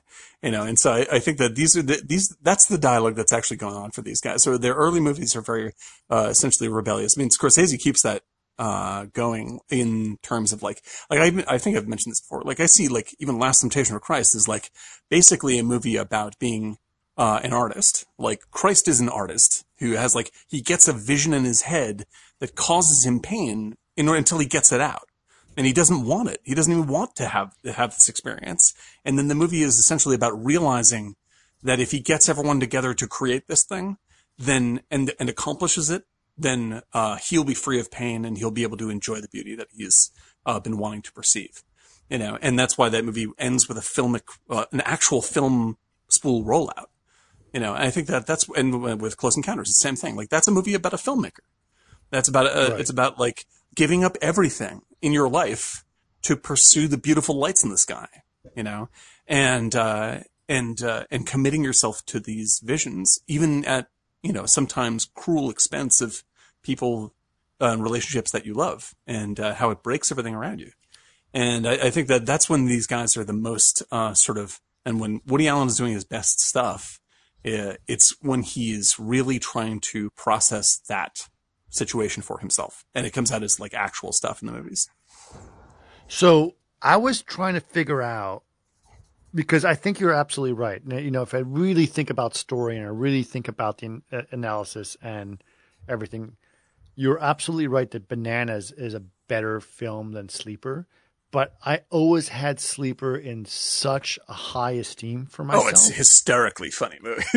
like, Yes, yes, it is hysterically funny. And uh, just to give a, a very quick synopsis of the film, so the, the sleeper basically uh, he's uh, he's frozen for 200 years. He wakes up, he does his thing, uh, and he fights rebel causes. Uh, runs into uh, Diane Keaton, who is a completely flaky and self, uh, uh, you know, absorbed. absorbed uh, uh, person and then uh, ends up you know turning her into a rebel and then blah blah blah blah blah. It's very similar. You're right. Everything we talked about is in this movie. And i was trying to think about like uh what it, it's why is it so special to me? And i think it's because it's sci-fi. Oh, sure, And- yeah. and because of the architecture Mhm. which Yeah. is Great so old weird good. architecture. Yeah, it's so great. It is it is the ultimate in in in the funky architecture from the 60s that Yep. was still to this day like wow that it's like really uh, first of all it's really cool architecture right and yeah, there's the, still- the building that looks like a giant concrete taco. right like it's amazing. Well, even but think about it this way, right? You you look at this that uh, how many that's like 50, 60 years ago. That Mm-hmm. building still looks like it's from the future. Oh yeah, You know it's I mean? absolutely bizarre. Yeah, it's incredible. I mean, it looks And like so- a. Do you remember the old cartoon Barba Papa, the Swedish cartoon? No. This Oh, is yes. the Barba Papa. did it That one. Uh, Like that, they look. I always said these look like Barba Papa. Tom of houses. Finland, or Tom of Finland. Tom of Finland. Do you know what Tom of Finland is? I do No. not know. Yeah, he was he was a uh, an art. He's actually his style was amazing, but it was all uh, homoerotic stuff. Famous Oh, uh, nice. cartoonist uh, Tom of Finland. They have huge I do books not know Tom of Finland. That's exciting. yeah, no, these. Uh, It was, I mean, for the '60s and '70s, it was pretty ahead of its time. I mean, sure, sure. Uh, but his his drawing style was incredible. Um, I mean, he drew like Vargas, man. He really had a good style, but uh, it was yeah, definitely Vargas had you know incredible dudes and chaps, you know, cops and chaps and stuff. You're like, what? yeah, oh, that's awesome. That's great. I took a Yeah, no, I date think I know, I know who you're talking about now. Now that you said, now that Yeah, I took a date cops, once. chaps. I had a date with a girl, and I took her to the Mapplethorpe show in New York in 1988. Oh God Did you bless. know Mapplethorpe? Fucking Yeah, yes, and Mapplethorpe's it was- amazing. And I just remember amazing. her standing there just looking at one of the photos of something exploding and she was like, "Oh my god." Oh yeah. It's like That it's a great guy. show. It's interesting. Um, I, I'm a huge Mapplethorpe fan. I love I love Mapplethorpe and I like, uh, took like I took a I took a girl. I took a girl to go see uh and I'd never like to go see a movie. It's like, oh, let's go see a movie together. And oh, who was it who directed it? Now I can't remember. God, fuck, I'm name name blanking. Uh, the Pillow Book. Did you ever see the Pillow Book? Oh yeah, yeah, of course. The, with um, yeah, Peter Greenaway? Uh, you, yeah, Yes. Peter Greenaway. Yeah, yeah. Yeah, right. So it was Greenaway. Who's that? And Ewan McGregor, like- maybe? and it's it's a highly erotic movie. Sure. Right. with a lot of frontal male nudity and weird. Like Mm. I, I somehow always pick a movie that's like hey, I'll go on a date with this girl and we'll watch a movie. And I picked like that. And I'm like, because I was trying to be artsy. And I'm like, oh, there's You're a like, of, you're there's like a the lot of highfalutin version. of this movie. You're like the highfalutin version of uh, Travis Bickle taking, uh, uh, Yeah, what's that's her what it face, Cybill yeah. Shepherd to the movie. Oh, I think I Am Curious Yellow would be a great, great date movie. yeah. Yeah. I did a little really bit of artful. that. I also took a girl to go see, um, Cowgirls Also Get the Blues. Oh, with Uma You ever Thurman. Yeah. Yeah. Ja- uh, Gus Van Sant movie. Yeah, there you go. Yeah. Yeah. Even Cowgirls get the blues. Yeah. Even, uh, even say, uh, Cowgirls Get the Blues. Yeah. Yeah. Yeah. Yeah. That Uh, was, that was not a good date movie either. Big thumbs. Big thumbs. It's all about lesbians. Yeah, that's heavy duty. That's a that's a funny as hell book as I remember. I remember. Yeah, it's I very read that, funny. Like, I mean, honestly, uh, both of those films are great movies. It's like Yeah, yeah. not not not a good first date movie.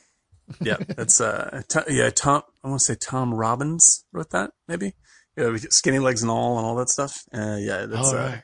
yeah, it's good. But that's a Gus Van Sant movie. You made that after uh, uh, my own private Idaho. Private Idaho. Yeah. Yeah, Another another. but I will tell you this: I will I will do this. I'm going to throw it out there because uh, Bernie says he listens to this uh, uh, a lot uh, for his next architectural challenge Mhm. because he does beautiful architectural representations, and he did. Uh, uh, Jackie Treehorn's house from Big Lebowski, based on So good. some Beautiful. influence on this, and beautiful architecture. beautiful, beautiful work. I would say uh, if he can do some architecture based on the sleeper for his next Archivist project, That'd be pretty that good, is man. something.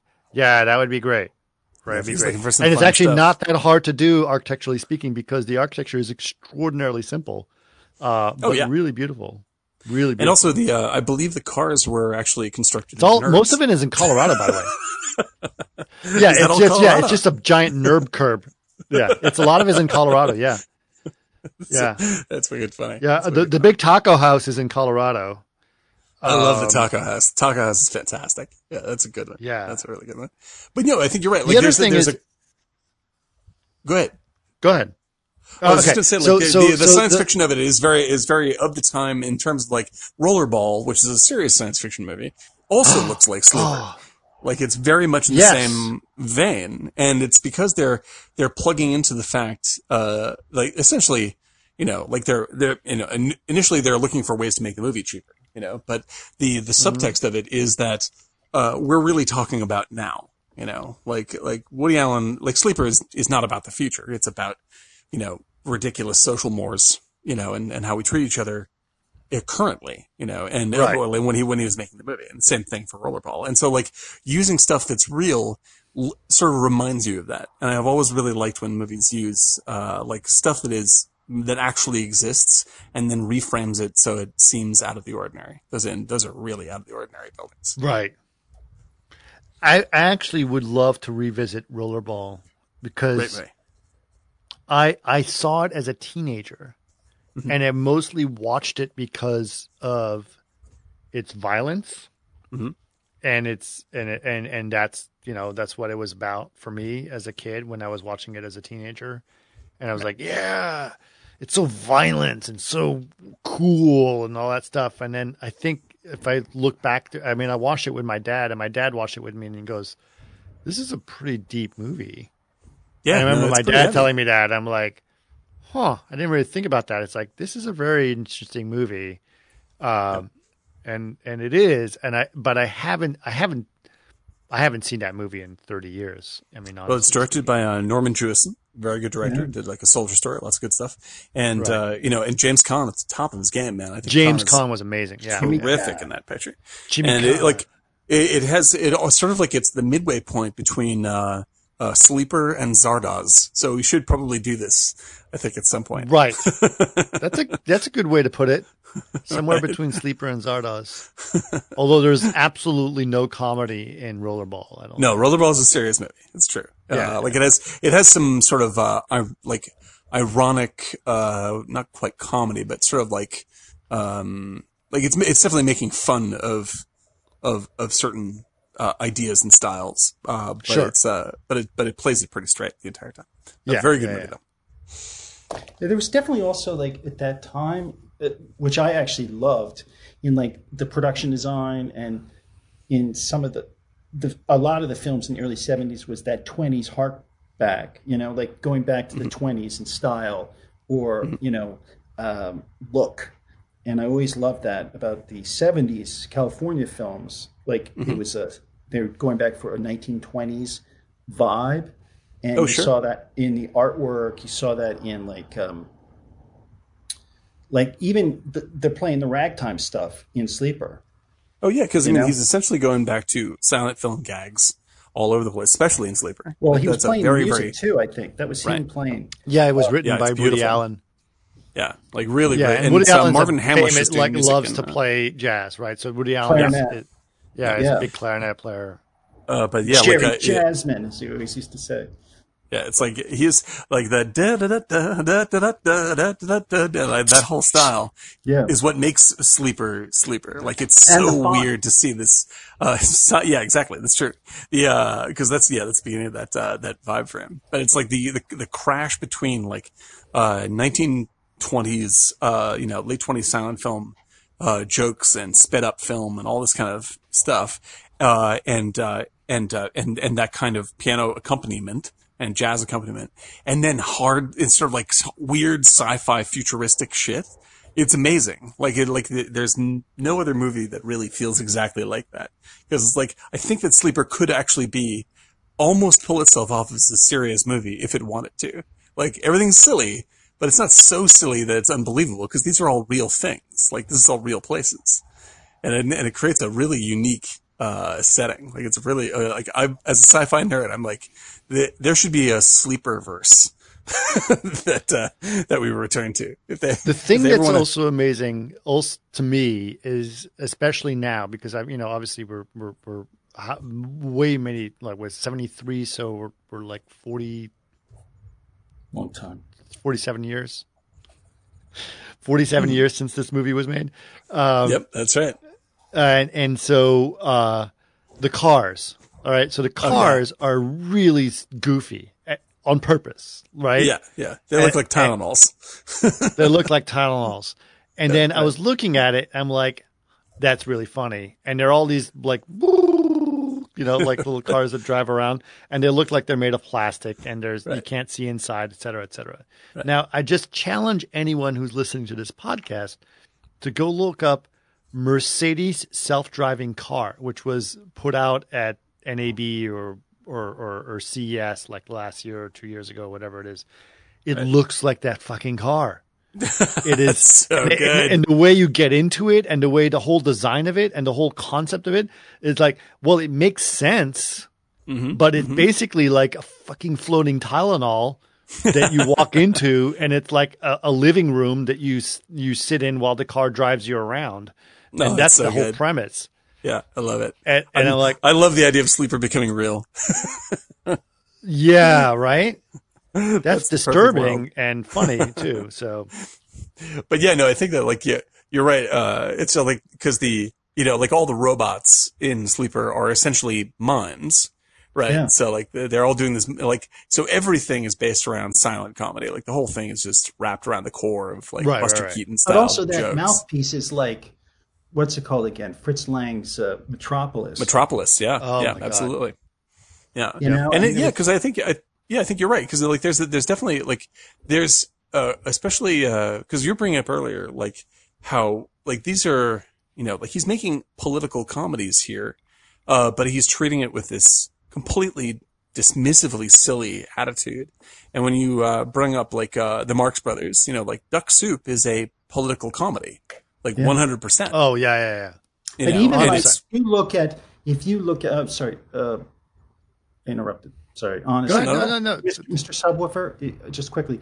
Um, It's hon- honest subwoofer. You're it's independent. honest, subwoofer. Mr. Honest Subwoofer. Um, but the thing is, even I noticed like on the framing when uh, he was sitting down and people were talking to him, it was almost like duck soup, or the way they would just do this wide and and Groucho Marx would be at the table with his arm resting. It was just like it was, and the same thing in in um, What's Up Tiger Lily when they do that interview, which is just like Yeah. a Howard Cosell thing, to set Yeah. up. Right. Do you know what I mean? It's the Right. same thing, and um, it really is. Uh, it really does pull. And I'm wondering if he's just doing it because he, because I know he's a, a, a cinephile. I mean, just he loves movies so much, Absolutely. like Scorsese, that he, you know, just in, infuses it in. Well, that was the thing that was funny. Uh, that, that was another line that was really hilarious And "What's Up, Tiger Lily" when the guy the guy says, "Now, Mister Allen, it, you know this. The, some of the viewers may be a bit confused about what's going on. Do you do you want to give a little bit of an explanation of how you got here?" And he goes, "No." no. That's the best. That really sums up his point of view, man. that yeah, definitely sums up one way to, right That's one way. It's very funny, and it's also one yeah. way to give a big fu to like. No, I don't have to explain. That's the gag. Yeah. The gag is yeah. I don't have to explain. Yeah. Why? Why? Why do this? This is dumb. Exactly. I totally, totally agree. But yeah, no, I think that that's earlier, Dan, about like the being a filmmaker and and mm-hmm. how difficult it is. Um, yep. it, was, it really kind of insightful because you know you seem to you, you, hit some nails on the head there, and and how it reflects back to some of the other artists that we were talking about, like uh, you know, like uh, Spielberg and uh, mm-hmm. Woody and uh, Woody at that same time, like how difficult it is. Um. Do you think it's still the same difficult as it was, you know, for, for them? Right. Uh, I don't. Uh, in some ways, not at all. You know, like technologically, not at all. Like you can make movies with your phone. You know, uh, uh, but like I think that the, I don't want this to sound highfalutin, but I think like it's don't you know, yeah, it's too late. The uh, it, I think doing it right uh, always requires a sort of like, um, I don't know, just a pressure on the work. Uh, and even if you have, even if everything is everything is more technically uh, available and cheaper and a little easier, uh, and uh, you know you have uh, more options because of that. Uh, like the responsibility is still the same, and because I think that where movies break down today is because I mean we all come from VFX and we see this all the time. It's like VFX isn't a plus or a minus in the quality of a film. Like VFX can be bad and the movie can be great, or VFX can be great and the movie can be bad. Um, but VFX is often blamed for movies being bad. Uh, and, uh, I think that the way in which VFX, the actually, the only actual way that VFX, uh, is pro- as a problem for filmmakers is that because it gives you so many options up front, it encourages lack of decision making and uh, the the greatness of uh, especially in the seventies when yeah I think the re- part of the reason why movies were so inventive uh, in that time period one is because Hollywood had fallen apart and they needed some fresh stuff, but also like technology had gotten just easy enough to uh, to manipulate with just a few people. And you're, you could have indie films that were real indie films and you could run around and shoot outside with a crew of 10 and stuff like this. Um, but it was still very difficult and you had to commit to the choices you were making and make the choices that you made work if they didn't work when you shot it. And I think that that is something that is not quite, uh, as heavy a pressure today. And so the stand, standards are not as, um, I won't say standards aren't as high, but people are a lot easier on things being a little sloppy and okay, uh, in, in, both in big budget films and in, to to an extent in small budget films, uh, where they're just sort of like easy on it. And I'm like, I think back then, um, when uh, when you're when you're Martin Scorsese and you're you know you're shooting Boxcar Bertha, like you got to make this fucking thing work. Uh, mm-hmm. Otherwise, you're never going to make another movie and uh, and so you are making decisions, uh, really hard decisions, and committing to them 100 percent. And that's what ends up making a good movie because you're not allowing yourself to be self-conscious, and you're not allowing yourself to get swamped with um, possibility, which is yeah. what we see. I think we see all the time in VFX, where it's just like I don't know, like not to pick on Avengers, but like you know, show me 50 different versions of how Thanos' head gets chopped off. You know, instead of like going, I have an that idea of how I want this to work. No. Just because you have a bunch of money, you don't have to justify getting a hundred versions of things. A hundred yeah. versions of things is not better is not going to give you a better result than getting three versions of things. Exactly. In fact, it's not at all. And I Having a vision for, for, what you want will get the good thing. yeah, it, it is not. I, I know this for a fact because I've done it, right? I, I've done the shots that have gone to 185 versions, and it Right. takes like six months for it to get finaled. And Right. it's ridiculous because by the end, it's like, I, I don't even, I don't even know. How many times have we heard the story as people that work in visual effects of people going through like 20, 30, 50 versions of something and then they going back to version three that ends up getting finaled? Like Yeah. all the time. Yeah, All Yeah, the like time. this happened to me uh, literally twice this year. You know, like where like the, the the the the final version was more or less the one we started with, and Right. uh, and that's just the, like And you, I guess you have to 20 explore all other alternatives to justify the, ver- the, the that you did the right choice. But Right. you just wasted so much time and money Yeah. doing that. It Yeah. was ridiculous. And and and so that I don't sound like a grumpy old man, like I don't think that this is.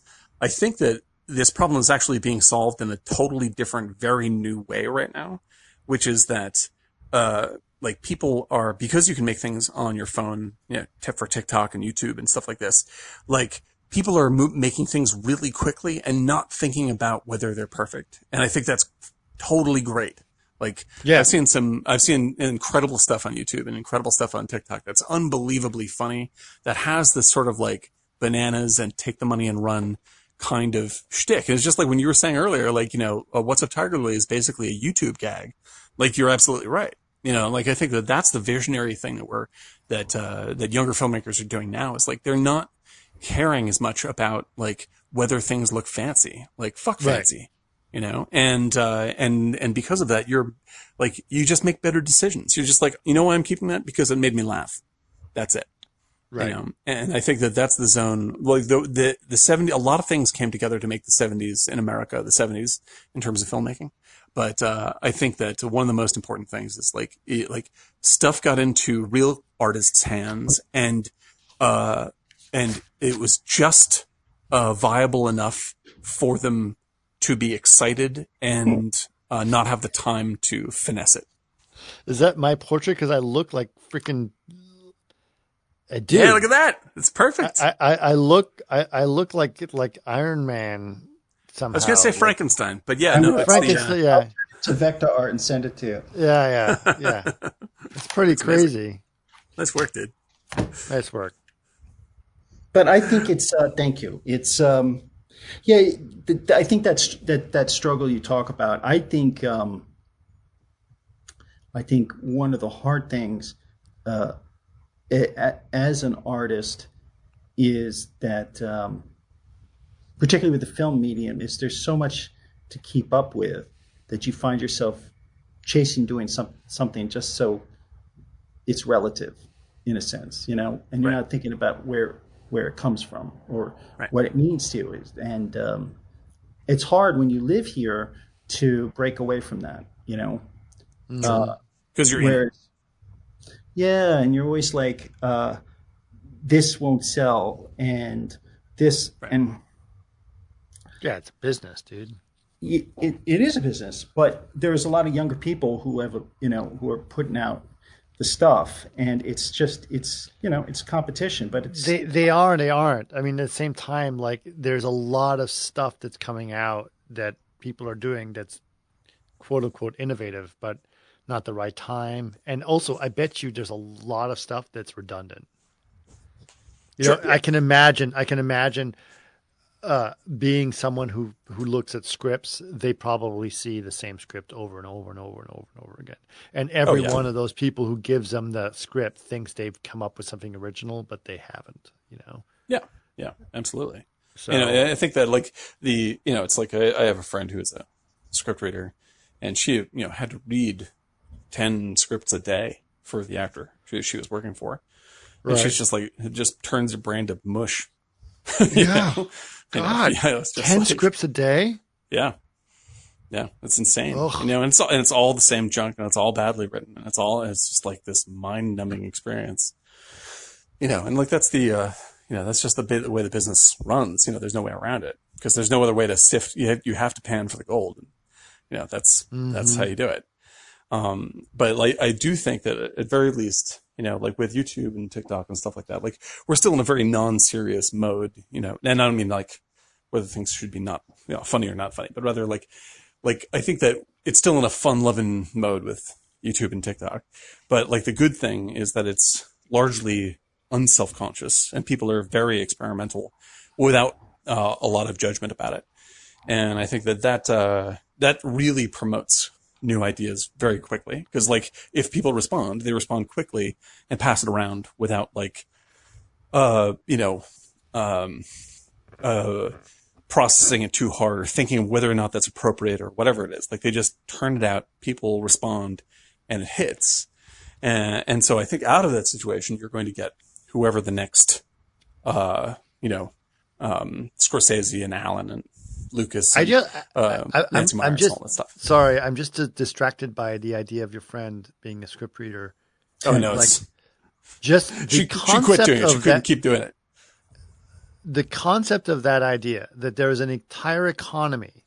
There are Mm-hmm. so many movie ideas that are coming out that basically a famous quote unquote actor or actress can not read all of the proposals that are given to him or her Oh that yeah. they have to hire a person just to read scripts and that person is reading 10 scripts a day Yeah.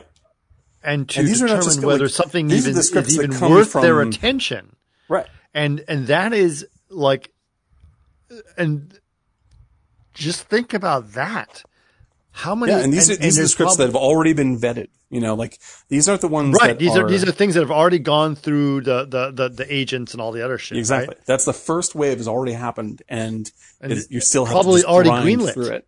yeah, already Like, these greenlit. these are these are just like passed along as like these are possibles, you know. Right. And here's So like, when you when when you get your, your your show and you're a screenwriter and you basically say and you get a studio goes, yes, we'd like to option this film or whatever, and you think I've made it, oh, you haven't, because yeah, exactly. because that is got a long going to go. go. to an actor or whatever, and the, there is going to be a person between you and that actor. It's going to go through that script and go, ugh, yeah, I mean, yeah, exactly. I mean, Eric, you know, is part of this process. You know, it's like the uh like pushing your way through this. It's like it's like uh I would say it's like Sisyphus, except like you never get the boulder on the other side of the hill. It's just another hill. yeah. There's so many false peaks.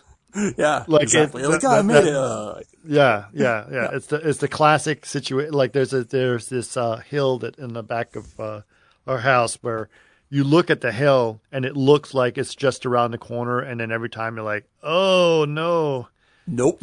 nope. Not there yet. It's I'm not there yet. You think Not you're going to be there in like ten minutes, but nope, you still got an hour to go. Yeah, that's right. Yeah. That's right. No, I mean, and there's a sort of like uh, Zen mindset that you have to achieve in order to keep grinding away at this stuff. But even at that point, like being a scriptwriter and reading that much, not just like, not just garbage. Like she would say that it wasn't, it wasn't like awful. It was just completely mediocre. Like imagine having like 20 spoonfuls of mayonnaise a day. Where you just had to judge the quality of the mayonnaise. Right. Like, you Because if it was awful, at least you could laugh at how awful it was. exactly. You know, it's just This like, is like you know endless. Yep. I'm going to read all the scripts to Everybody Loves Raymond. All Yeah, of them. just keep on going, man. You'll get there eventually. no, I won't. It will never happen. This is not entertaining after a while. It's going to be horrible. But yeah, like that is the. I think that the the seventies of. I think you know we keep on talking about it, but I really, really believe now that like we are on the verge of a new seventies. Like it's got to break at some point, and uh, I I think that with the with the passing of um of the last phase of Marvel and um and you know the impact of uh, you know coronavirus and all this other stuff, it's coming together to uh, really put pressure on studios to change uh, their act and their distribution and the kind of stuff that they make and the niches they offer stuff for. And and uh, and simultaneously you have these you know new up and comers on YouTube and uh, social media that uh, while no one takes them seriously now, like in another five years, uh, like you know, it may be that you know Jacksepticeye is you know, uh, and I mean this in the good way, the new Woody Allen, the Woody Allen of 1971, and uh, and he has that breakthrough, uh, and uh, and I think that that is almost by necessity on the way, and uh, and I think that like just watching things like you know in terms of the the COVID 19 experience, uh, like I hear everybody talking now about like there's nothing left to watch, and we're still in quarantine, you know, and like we're going to start to you're going to need new stuff that really wakes people up. And I think we're in that, in that, uh, we're at that turn the corner moment right now in terms of art and filmmaking. Yeah, we are. I could not agree more. And that is something that I would like to address at some point. uh, um, and yeah, new, new, new, new content, new medium, new, a new paradigm. I mean, actually, honestly speaking, you're right. I mean, this is this is it, right? This could be the moment where basically, I mean, we talked about it. Like at some point, something has to break where yeah. the the the Marvel universe, like uh, uh, like economy. Yeah, we'll call it pure domination of that. Uh, pure domination. That idea. Like, if right. you look at 2019, 2018, that was 80% of the box office was Disney, yep. right? Mm-hmm. And Disney is now in serious financial trouble mm-hmm. because of uh, it, it had a, a, a, a point of failure that was very interesting, something unanticipated. Right. Their point of failure was crowds. Mm-hmm. Yeah. Right? Movie theaters, cruises, cruise lines, yeah. Yep. Theme, theme parks. parks anything that involved a large gathering of people, that was their point of failure, right? Right. So right. if there is a pandemic and crowds are no longer allowed to be together, Disney fails as a business model, something that no one could anticipate at all. Yes, right. Yeah, this act of God. Their point of failure was not uh, crowds. Their point of failure was the the arrogance to think that they can't tumble, because that the same thing happened with Apple. But they were di- they were diversifying in all kinds of way except for that. That's yes, the only point I'm making. But they could they have not just said, you know, what happens if there's a pandemic, and uh, also. Mm. But the point is, uh, they didn't think that they were yeah, well, or they may have. They, they, they, but, but they, they, they did Disney Plus just to react to know, it. But it was right. I go, at, my Apple story. Pardon me literally in 2015, there were there were top Apple executives who were saying we are too dependent upon China because basically 100% of all our products is made, you know, within 700 miles of each other. Right. And they were basically slapped around. They were not demoted, but they were like, that's the stupidest idea in the world. Shut up. And right. they were put in, back in the woodshed. And that literally is the same type of arrogance that probably drove a lot of the Disney stuff. Um, because, and how simple a little, little pathogen just take down like yeah. something and the timing. Look, uh, you know, and who is doing that too is Endeavor because they, you know, they spent four billion or they're, you know, in the hole for billions for uh, the UFC Ultimate Fighting right. Championship. They they dumped a lot of cash into. So it's the same thing, crowds, but it the invincibility is what where you can yeah absolutely because they say, like there's a there's a so right. so okay and, so it's interesting go ahead yeah, yeah, yeah yeah go ahead but yeah no I think it's interesting what you said Chris because like there's this sort of an inherent um cynicism to you know like there will always be the big dumb crowd and we can always play the lowest common denominator and that's what's going to save us. Right. That's what's going to make it like they like, you know, essentially audiences are cattle and we just need to process the cattle is the, uh, is the attitude. Right. And it, uh, it, you know, it's yeah, dominated they're not, Disney's. They're, they're not, they're not looking at the individual or the person that may want something a little bit different.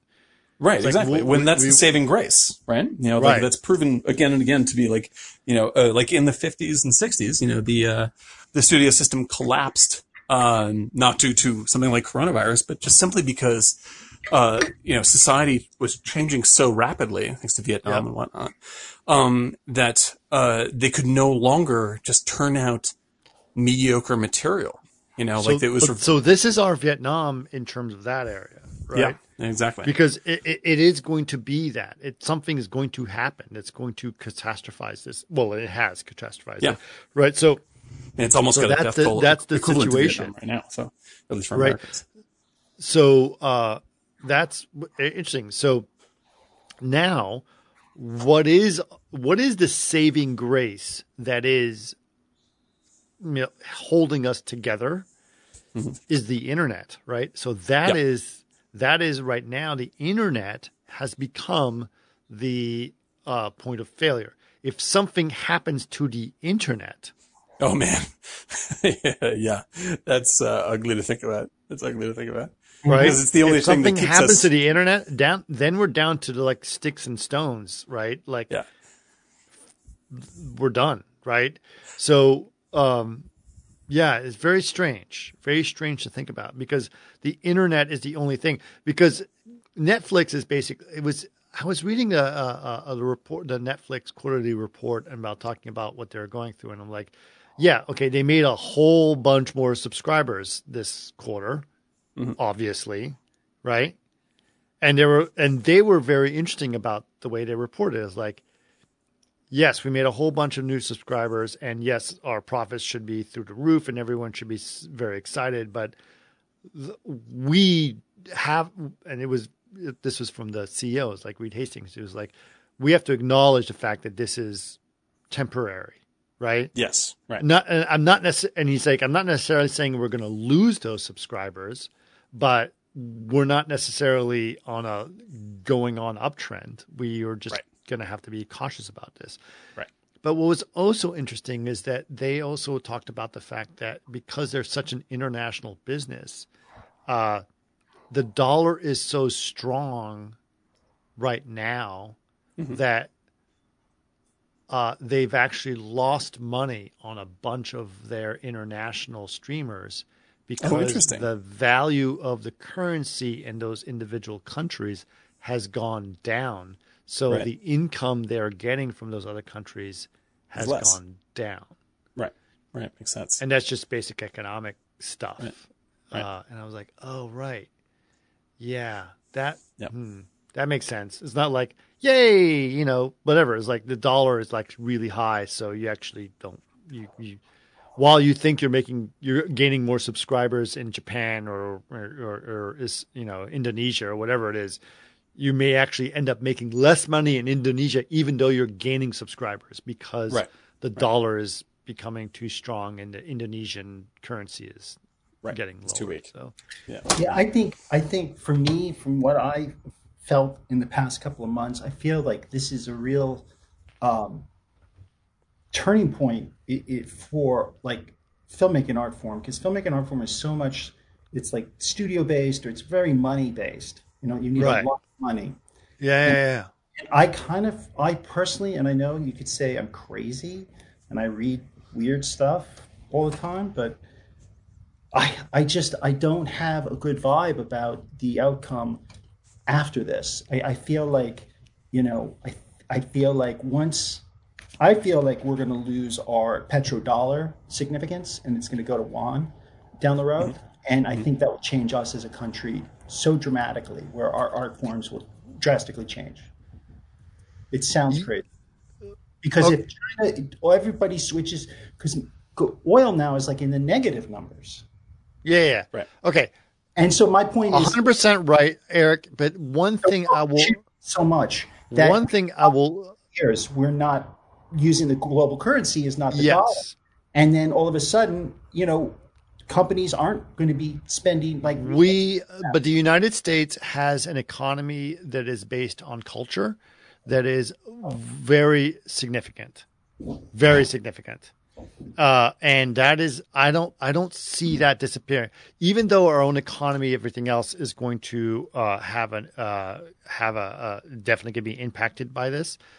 The culture that the United States is exporting, which it has done for a long, long time. No one's going to suddenly go like, you know what? Fuck the United States. I'm going to get all my cultural influence from Spain. Like it's not going to well, happen.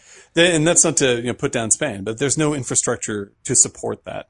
Right. I, I guess my point is is that once the money saying goes, the creative the creative creativity of the United States is still is we still have a lot of creativity that comes out of this country.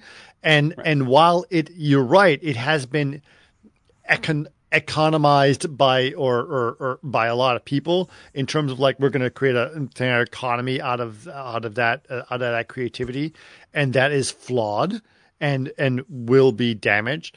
I still believe that there's a lot of talent and creativity that comes out of the united states that will flourish through that situation in fact other countries may flourish as well and we will all find a new global creative Yeah. voice Yeah, I think which may be even true. better Right. I think this is a it, this is a, a seismic shift. What's going on? Oh, it is. You're right.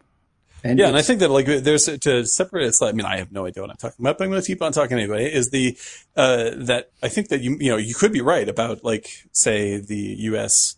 like the um, like the petrodollar situation. You know, essentially like the U.S. is you know moves to being you know the new version of England, like it's a second banana country. we Like are. that's that's a possibility, right? And oh. no offense to the English, but hey, you know that's that's That- how it is. Yeah, yeah, Twenty years. yeah. Right. We And so, like, we this will is- be, we will be definitely second fiddle for all. Yeah, pretty quickly. Yeah, so that's that's a complete possibility. But the but uh, I think that uh, like artistically, which is you know like that's what I deeply care about. You know, I think that Chris is right. I mean, like that we are uh, we remain uh, like we re- we've remained dominant in terms of just like generalized you know cultural output. You know, Avengers style movie making stuff.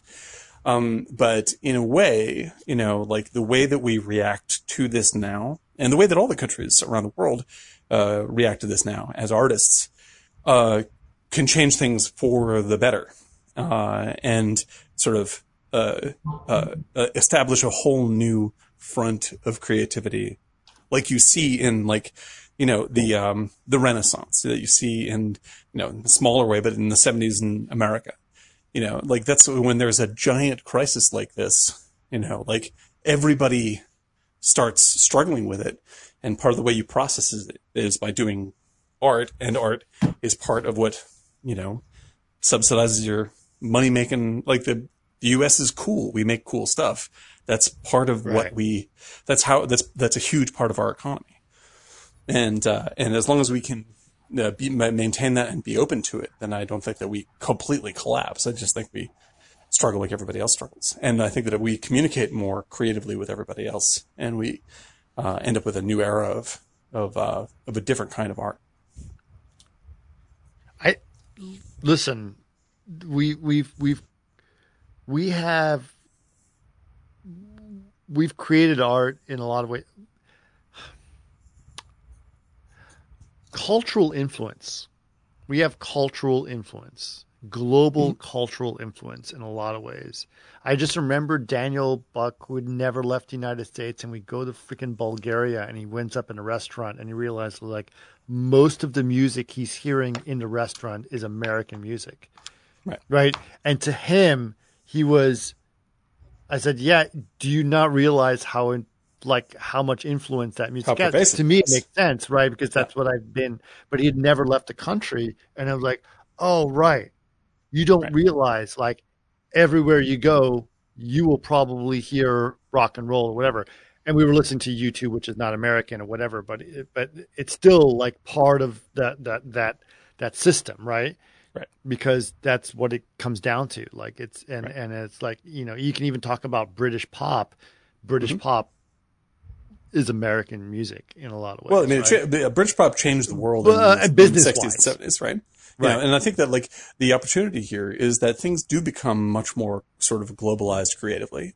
Uh, Right. and, and that becomes a stabilizing force because you will get more, the internet has already brought like way more influence from, uh, like it is not, a, it, like the internet has made entertainment not as westernized a, uh, business as it used to be, you know, and now you have like K-pop and stuff like that, uh, that, that come in, uh, in huge waves into the global consciousness.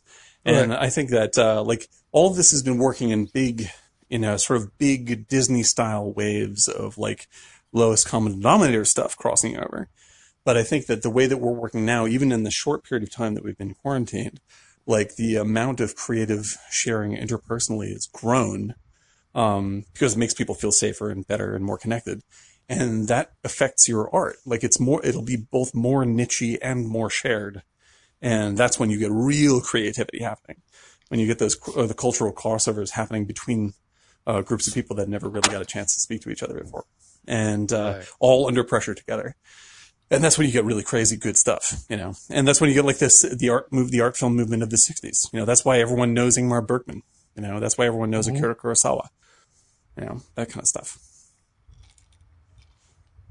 I think there's Yeah. a huge opportunity for all of that right now. Eventually, people are going to get so sick of Netflix that they're going to start watching the Criterion channel. Is what I'm saying. I told you I got that. Did you get it? Yeah, see? Yeah, I sent a, an email. I, I, I sent, um, yeah, and I started with. Uh, There's so much stuff on there, dude. Oh, that '70s thing is totally like up my alley, dude. So I I, know. I saw. I saw. I saw. I took a screen capture of like there's a '70s, like they they, they make these playlists of like movies you're gonna want to watch, and I'm like, uh, uh, this is like you know the the Eric Sheely channel. It was like ridiculous. yeah, the first movie I watched was Performance on Right. my Oh yeah, nice. Yeah, Jagger. Sure. Uh, Yeah, but I mean, so- like they got uh, they did a great '70s collection of '70s sci-fi. Uh, so with Yep. some really weird choices in there that I was quite excited about.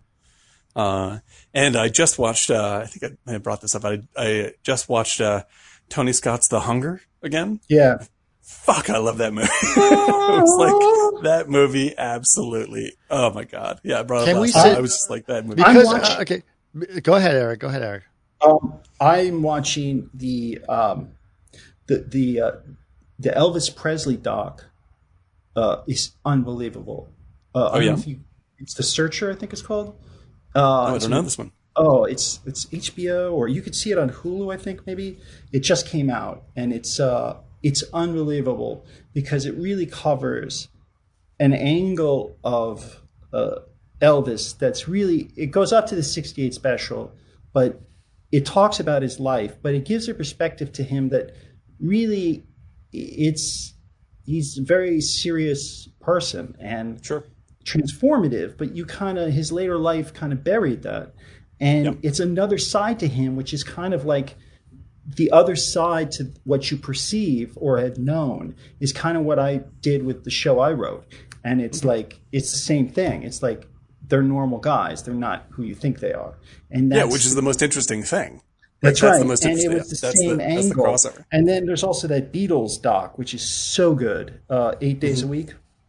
So Oh, like, yeah, I heard about yeah. well, right. guys, th- those That's are it. really beautiful talks. The, the Really beautiful stuff. Yeah, man. Um, I love Criterion. It's great. It's great. Criterion is the greatest. Yeah, it's the greatest. Uh, yeah, I've watched trying. uh, watched uh, we were, were debating uh, because I was watching a bunch of stuff on Criterion and I was just browsing through it and Karen was watching over it and she goes she was watching the the the, the strip uh, of things leaving soon right because there's obviously like all the streaming to have things leaving soon and uh, it had uh, delicatessen on there and she goes oh yeah, he's like we should watch that and he goes can we watch that with the kids and I'm like maybe. let's try it. Let's try it. Why not? Right. Right, And right. uh, I, and and they loved it. They loved it because Oh, they watched hysterical. Amelie and they loved Amelie, and then It's we're great. like, we could do delicate. Delicatessen is very dark, obviously, right? yeah, it's a nastier like- film, but it's super fun. Right. So now we go like, well, we might. It's, uh, we're going to have to watch City of Lost Children uh, as well. Right. Uh, Right. But I'm going to tell you this: I have to recommend a movie that is, uh, and it's along the same lines of this podcast. We chose this podcast because obviously we talked about it in previous podcasts before the pandemic that we wanted to do a bunch of Woody Allen stuff because we know we love Woody Allen stuff and we has to be represented in a in a very good way. So we decided to break it down into periods of Woody Allen, and this is period one, which is his early work, and we'll go through his mid work, which is centralized around Annie Hall, let's just say, and then we'll go to his later work after that. Uh, but uh, this particular group of uh, Woody Allen films is the goofy comedy stuff that is fun or whatever and lighthearted. Even though there's a lot of depth to it, it's also lighthearted. Um, so I, Karen and I watch with the kids uh, one of my, uh, uh, uh, I think an underrated comedy that is very appropriate to watch right now. And I know, uh, Dan, you've seen. I don't know, Eric, if you've seen or not, um, and you should because it involves Christopher Walken. Uh, Blast from the Past. oh yes, so good, so good. Have you not seen it, Eric? Oh, dude, so good. Yes. Oh, Eric, yeah, that is very appropriate for now. I agree. am I right? Yeah, totally, totally. Yeah, Okay, we're all, so- we're all in our bomb shelter. So it's uh, yeah. So Oh it's a wait, it's the guy, George of the Jungle guy. yeah, yes. yeah. It's good. Brendan Fraser, Yes. Yep. Alicia Who's terrific. Silverstone. Yeah. And Alicia Silverstone is fantastic in this film. This is right around the time that she did Clueless. She was at a peak of her of her game. She was Yeah, really very good. super funny, very charming, and I'm a big Brendan Fraser fan. Uh, anyway, and uh, Yes. I've been it's like it's like to see him slowly come back And Dave and Foley as well. here and there. Dave, and Dave Foley, Foley as well. That's right. Dave Foley was really funny in this. Yeah. Um, and we- we watched it again with the kids, and they, they were just loved it because Oh, it's great. funky. Like you, you, you come out of isolation and everything is fucked up or different, Yeah, or whatever it is. you know? Exactly. And that, that's basically what the movie is about. It's about being isolated for 35 years in a bomb shelter and coming out and you're like, what the hell's going on? Trying to reintegrate uh, into society. Yeah. Yeah. that's a good I'm just like, really I'm, one. I'm just sitting here imagining like what it's going to be like to have a party at our house. Like, Oh yeah, I don't know. Whenever that feel comes, weird. It's gonna Yeah. be weird. And it, and, and it's probably not going to be for like another year before I feel Yeah. comfortable. Yeah. I have Real- people in my realistically, not to get anyone everyone down, but I mean, like, you know, we're in this situation because a few people came into the country who had this, and so like, Well, it's we, not uh, just um, that. It's not just Right. that. It's also because we're not freaking taking care of it. Oh yeah, right? well, that would be because exactly. now, now it's not like, well, my state doesn't need to do this, and now it's Right. like, oh fuck, you like one Yeah. fucking state is going to just ruin it for everyone, and it's Well, going to yeah, drag like- on and on and on and on. At Yeah. the end of this, are you still going to make your pangolin salad? That famous oh, recipe oh man, of yours? delicious pangolin salad. It's so tender, and I'm like, I wonder if Yes, all of yes, this, if yes. he's going to still do it. The I don't penguin know. I think you should.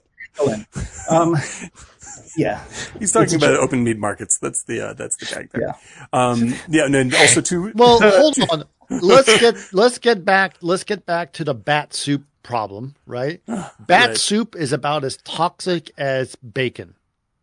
oh yeah, Because the fact is, yeah. we eat pig, which is Yeah, just as all the- toxic all the as stuff that bats. to- so, right, like, for instance- for whatever instance, the hell like- you're doing, don't blame it on bats because yeah, or bacon or the Chi- or the Chinese bad. or anything like that. Yes, or the But, like, for Chinese or anything yeah. else. Because like the, Yeah. the reason why we have, uh, I think I believe it might be salmon, no, not salmonella. It's what's the other big, uh, uh, Salmonella. not salmon. It's the it, anyway along the lines of salmonella. It's not salmonella. It's No, no, E. coli. no, uh, e. coli. E. coli. E. coli is because of the way uh, of American industrial farming. Yeah, yeah, Uh, yeah. and like this is the and 'cause that- salmonella as well. Like the only reason we have salmonella in chicken is because we process too many chickens that we can't contain it. Yeah, exactly. And this, so like, we- so it is, so pinning this on the Chinese or on foreigners or any of this other stuff, like that is just, it's, I mean, though it's, it is part of the way that we run the world right now that these things are going to crop up no matter what country we're talking about. And, uh, and so like, I, I just want to say, when I phrased it as, you know, a couple people coming in from another country and that's why we're in this, I don't mean anything like it's because it's other countries' fault. I'm just saying it's like, you know, like under 20 people originally had this and then because of that, now a million people have it, or two million people have it in the world, and uh, and that's how Just- the, just that's to- how viruses work. clarify- I know, but just to clarify, uh, even China has said it started in wet markets, but the concept for Oh, yeah. me of wet markets is is horrible. They should have stopped it ten years ago when they were asked. It's yeah, it's it doesn't like that's the where I mean wet markets, stuff like SARS comes from that, there all that, are like- absolutely, right. like, Like the beautiful bobcats, Right. and they'll cut them right in front of you and kill them. Like these the, beautiful. like that, that's cre- something that uh, yeah, like the, it's a it's a They do it's it a mechanism Thailand of. They do it in Well, Thailand. hold hold on, anywhere. Eric. like these are I these understand like, what you're kind of- just saying, but you go to any slaughterhouse, you got to sit. You got diff- It's like it's not about the beauty of the animals that's causing the pandemic. No, I just but- want to be realistic about it. You have to. You have to. You cannot. You if you're going to be scientific about this, you cannot Chris. put emotion into this. so Chris. you have to think about it. Yeah.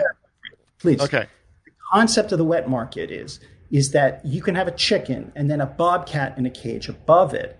That has been like the Yes. scientific community has spoken out for 20 years that this that's how things of- jump. Yeah, Yes, you're right. And, You're like, completely stop right. Yes. doing this. I put the emotion in saying these beautiful animals, they're going to eat what they're going to eat. But the concept of like we're just going to throw a bobcat next to a raccoon, next to a pangolin, next to a bear. It's Yeah, it's a bad and, then- idea. and the way they cut them is literally on the ground. That's why they're called wet markets. Right. So like uh, like there's yeah like the the way that the way that it's talked about is like when you know like the Trump administration talks about it they're trying they're trying to phrase this stuff as if the as if it's because I mean the subtext essentially when Trump talks it's because the Chinese are a dirty people is what he's trying to get across. Oh yeah, Like, yeah. yeah. they- no, like I'm that not like no, this no, no, the, no, no. this is the way he's trying to say it. They've actually said Uncivilized, uncivilized, people. Exactly. But the and the thing is like, but the as well. but the real the reality of this is like wet markets are are definitely a bad way to do business. Industrialized farming, the way we handle chickens in the United States, is a bad way to do Bad business. Industrialized uh, farming of cattle is is is a huge part of why we have the ecological trouble that we have today. Like the, Right. none of these things are viable, and we're now we're learning it hardcore. And it happens to be, you know, today came from, uh, you know, wet markets in Wuhan or whatever it is, but tomorrow it comes from a processing plant in mid mid Oh, yeah. California, you know? And so like these are like the fact that all this stuff is globalized, um, is, and it's everywhere instantaneously.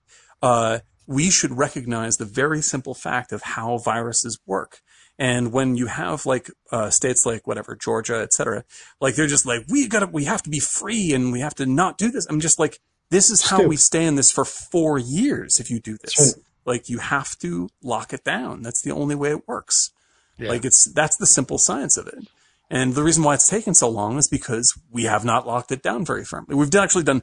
I have to. I'm really impressed with America, and particularly in California, like Well, how well, been really good. yeah, like how well it's been hopefully, handled. hopefully we are. I mean, honestly speaking, California. If, I've been. I'm a numbers guy, so I've been looking at the numbers. California is actually be doing really well, even though we are in the worst state. We are in the most Yeah. populous state. And we're dealing with the worst problems. Uh, we are so far ahead of our statistically speaking compared to other places. And we shouldn't be considering the density of the population and the amount of people. No, we have. it very, very well. not only that is that a lot of the trade routes, like from planes from Asia, They come through here. Yeah, Yeah, it's- I it's know. gonna come That's probably where it started. Yeah, yeah. Yeah, and, in and- fact, they, well, they just figured that out that it, that the actual first cases were here. Yeah, Los were Angeles, um, yeah. Los Angeles, yeah, and uh, like the first visible cases were in Seattle, but the uh, we people were actually being infected here weeks before that. Um, but like this is the that's the thing. It's like I, I think I'm gonna I be right back. I Hold on, I'll be right yeah, back. good. I yeah, there's a pretty good it. chance. Like because what they're what they're saying now, and I think this February, right, same, yeah, same. the, the worst flu I've ever had in my life. My daughter and I Yeah, were it so may have been sick. it. Well, they It was- they uh because they're the thinking now, and this obviously may change by the time the podcast comes out. But like the thinking now is that the death rate is a little lower than they thought, but the infectiousness is much much higher. Oh, it's, And it's- so the- we're asymptomatic walking tide pools of, of, of Yeah, and so like the the like it's going to be very very especially in the coming winter it's going to be extremely difficult to control it. And i think that the uh the argument of like you know it's it's a tough like relaxing stuff now it's like then you're just opening the doors again and then we're really going to have to go into lockdown in winter. You know it's just like we have to we have to bite the bullet you know i hate to hate to say it but that's that's that's Just how i feel about it it. i'm not yeah, I'm just deal with it now is what you're saying. Exactly. You know, because like the most successful countries have been the ones that have uh, very firmly locked it down, and uh, and that's how you stop the spread of the thing. And and so like I think that it's a you know it's created a unique situation, and to bring it back around to what we really talk about, which is movies and art, is like it's created a unique situation for everybody. Um, you know, obviously it's a it's a terrible situation, but like to try and look at the the use like trying to try to look at it usefully Um, like it's a unique situation where people are really sort of, and artists are really left to think about what it is they want to be doing and have the opportunity to at least do it on a small, you know, in your house kind of scale. Um, then that's as artists, I think that's our responsibility is to sort of like look at the, look at uh, what we want to be doing and take advantage of the time that we are, you know, that we you know for a sad situation that we now have, um, and that is how things will change for the better in terms of um, all the things that we felt we couldn't do before. We had excuses for, well, I don't have the time. Like now is the time to try to take action on that stuff. And you, like, you have pushed really hard for art this year. Like, Brady when- wants to Eric, say you- hi, guys. Sorry. Oh, I hey, don't man. want to talk. To, oh gosh. Oh, hey. you guys remember? Hi. You guys remember? How you Brady? doing, brother? How are you? Yes, uh, uh, for our listeners, this is uh, uh, our former, our friend of the show, Brady, uh, who came on to talk about uh, uh, Worlds. War of the Worlds. War of the Worlds. Sure. Yes, this is Brady. He, he uh, yeah, Yeah. Brady can't hear uh, because I have headphones on, so he can't hear what you guys are saying. But yes, this is Brady, and he was uh, War of the Worlds uh, special guest. Yeah. And uh, thank you for, for joining us. And I asked him actually to come to the room because I've been staring at his gecko cage, and I asked him if he can bring his gecko out so I can play with his gecko Oh, let's see it. uh, while we're uh, recording. So That sounds good. He's doing that, but the gecko is very stubborn. Okay, he's got that. there Is go. it true? Can I ask a guess, gecko question? Pulls your. Yes, your- you He's can. got that like pulls your hand hair out. Yeah. Yes, you can ask a gecko question. Here's the gecko. I the way I understand it, and this may not be true, uh, but the way I understand it is gecko's stickiness comes from a subatomic reaction um, uh, at the surface of the skin, and it's essentially holding the gecko to the wall via quantum physics. Is that true? It's electrostatic, actually. Ah, there we go. Uh, That's amazing. It's it's the sim. It's the similar. Uh, from what I know, uh, it's the similar thing that happen. Like like uh, Saran wrap doesn't have any glue, but it clings to things. Right, right, makes sense. The same Sense. technology. Uh, Geckos are high tech, dude. Yeah, it's it's uh it's the bottom of their paws. It's the it's like the the the the pores between their paws are have all these micro hairs that create this electrostatic Right. binding. That's insane. Yeah, and and oh. then then then then uh, Marco here, who you can see in the in the in the monitor, he's go. actually very clingy and very cool, and he's got a prehensile tail, so he'll actually look at him go. Yeah, yeah, he's actually pretty cool. That's Uh, pretty awesome. I, I, I really like Marco. He's actually really, really a great little gecko. Do cats Uh, get Gecko. along with geckos? Uh, They love them. Well, we don't. They, they keep. They, we have, we have a gecko. We have a a, a- a ball python, and we have a um, and we have a um, uh, two cats. And uh, the cats stay together. The ball python stays on its own, and the geckos. The, so we don't really try to test the wet market of our house. Shall we put it that way? right. Do not take the pangolin out. Just to Yeah. play around on the podcast. Yeah, that's right. and That's uh, so yeah, not don't don't take him out. But um, what's also interesting is that his, uh, Marco's uh, stickiness. He's a crested gecko, by the way, uh, which is an interesting kind of gecko. It has a long history. You can look it up on Wikipedia. Um, uh, his uh, stickiness goes way down when he's about to shed. no kidding. So he actually starts to slip on things a lot, right? That's a drag. and then he sheds, Uh-huh. and he become after he sheds, he becomes super sticky. Where to the point where like you're like you like you like sucking him off your body, like yeah, That's hysterical. yeah. But what's also interesting is because of if you look at it, it, like they have these their, their little flippers, their hands like spread out really wide like this, Right. and then when they they they they have an interesting articulation to their fingers Mhm. that you is there to like unstick themselves and stick themselves back on. Right. So like the the it's it's their their finger manipulation is actually kind of beautiful Right. because it's not just it's not just about like you know it's a lot like right. peeling themselves off and on. Yeah, it's it's very suctiony, right? So Right. they have like this. Uh, their their their spread of fingers is also very wide, so that it Mm-hmm. uh, enables their grasp. You know, and also they don't stick to themselves. Then it ends up like a glue commercial. They don't they don't yeah they don't stick to themselves. And he's really pretty actually. He's got this very Great. really pretty color, and uh and uh yeah he's a he's So a he's cool. a crested gecko from New Caledonia, and he's about nine months old right now. He'll live probably about twenty Show years. Olivia. Yeah, of course. I Hold think on a I uh, I may have seen his great great great great grandfather in a couple of 1950s films in slow motion attacking a town. Olivia.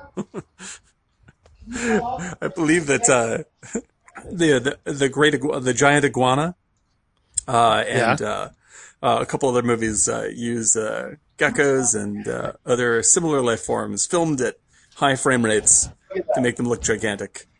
And so uh, so we should uh, we should interview him for his uh, filmic hi- history. It's like he's probably a Barrymore of geckos. Yeah, he's really cool. This is Marco. He's Marco. He's got Nice. a prehensile tail. Look at that. Hey, not bad, Marco. Yeah, he's so cool. He's like, nope, nope. I want to look. Look at that. He's so like he's like I'm all cool. Argonians, but smaller. Yeah, and he's got you see his tail wrapped around there. Oh, I love him, dude. So It's great. cute. Yeah. Did you ever, was- uh, uh, uh, Olivia? Can you hear me, Olivia? Yeah. Um, did you ever see um, uh, uh, our our snake? Uh, yeah, I think I have. Oh, okay. So yeah, so so Lily showed it to you. Yeah, it was good. Yeah. Yeah, he's he's a, he's a bigger guy. He's like five pounds. he's a big snake. But yeah, this is Brady's this is Brady's pet, and uh, he's nocturnal right now, so he's actually just waking up. That's how I feel most of the time. Uh, is it Shashu? This is our gecko. Oh, Shashu. For the listeners, and you guys have listened to Martini Giant, especially faithful listeners, you all know who Shashu is. But uh, he, I have known him since he was a puppy, since long before Olivia was a baby or a concept of a baby. That's right. Say hi, Chacho. He's 16 now. Oh, 16 years old. Oh, Dude, D- d- has he had his his sweet 16 birthday? sweet 16. We bought him a white Porsche Nice. with custom license plates. Yeah. Yep. That would fit right into the Armenian neighborhood that I live in. There you go. Dude. Yeah. See, right there's Chris. But this is our little gecko. He's good. This is the best you can do today.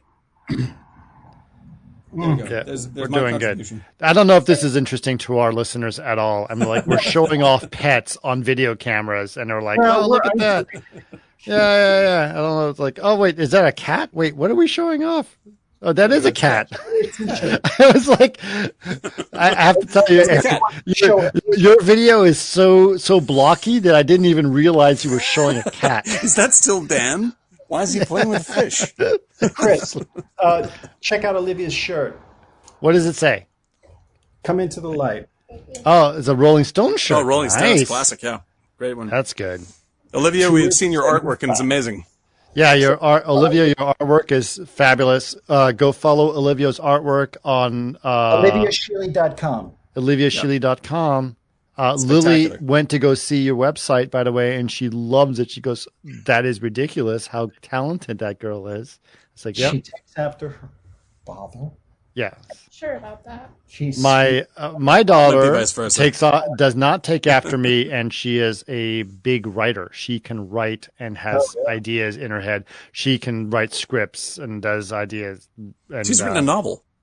She's written a novel, yeah, Yeah, Crazy. on her phone until she until she real yeah because she didn't realize that she needed a real keyboard. was it called The History of the Burbank Speaking Peoples? Yes. Volume one. The story of beautiful downtown Burbank. Yeah, that's right.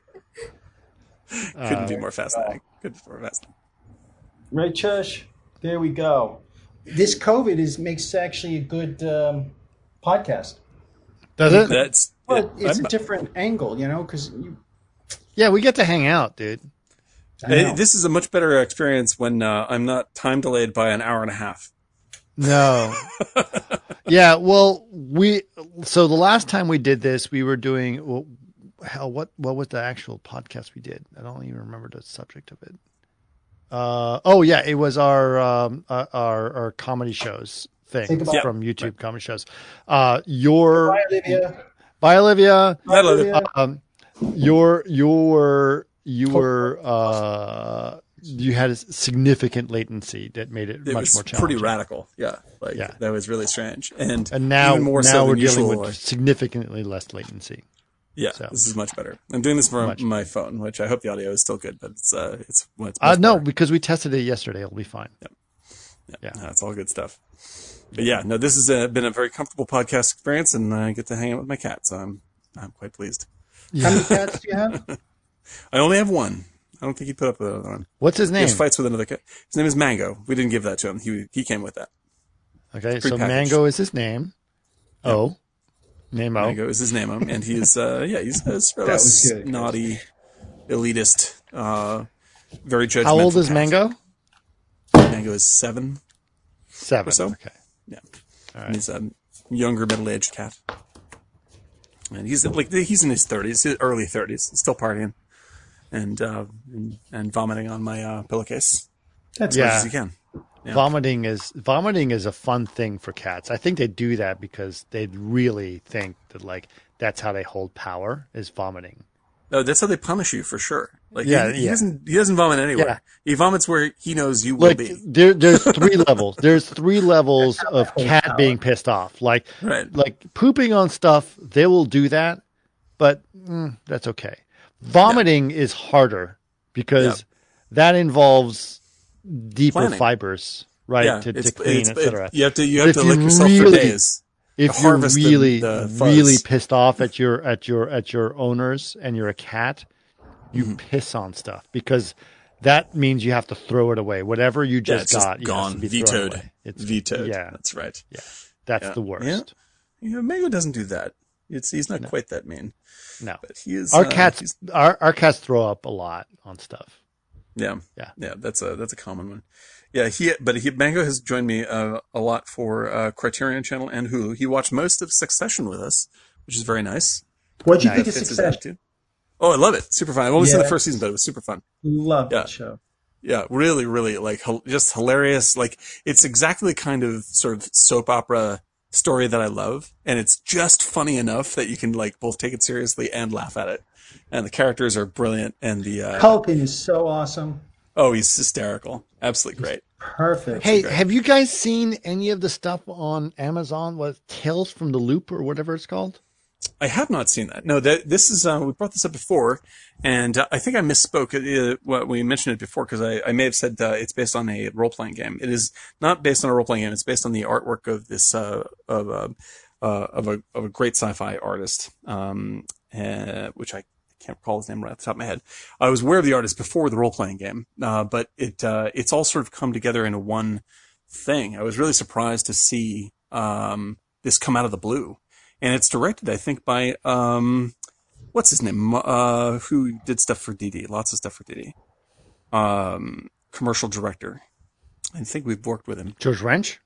No. no, not uh, Fincher? not uh, no, No. Carl, Carl Rinsch. No, um, shoot, he directed the were uh, the werewolf with um, Benicio del Toro, and uh, yeah, he's uh, oh, I can't think of the name right off the top of my head, but anyway, like I, I didn't even know they were making this thing, and uh, uh, uh, I really, really love the artwork and the design. I, I have not gotten a chance to take a look at the uh, at the show yet. Have you? No, I haven't. I mean, honestly speaking, like when you you said like people are getting running out of things to watch, I'm like, how is that even possible? Mm-hmm. Like, I don't, you Right. know, that's that would be my like me going to Target and sampling every single brand of toothpaste. I don't think I could do that. Well, I Like, think it's gotten into. I think it's fair to say that it's got, it's starting to get into the territory where everyone has watched everything that they're aware of or were aware of before this started.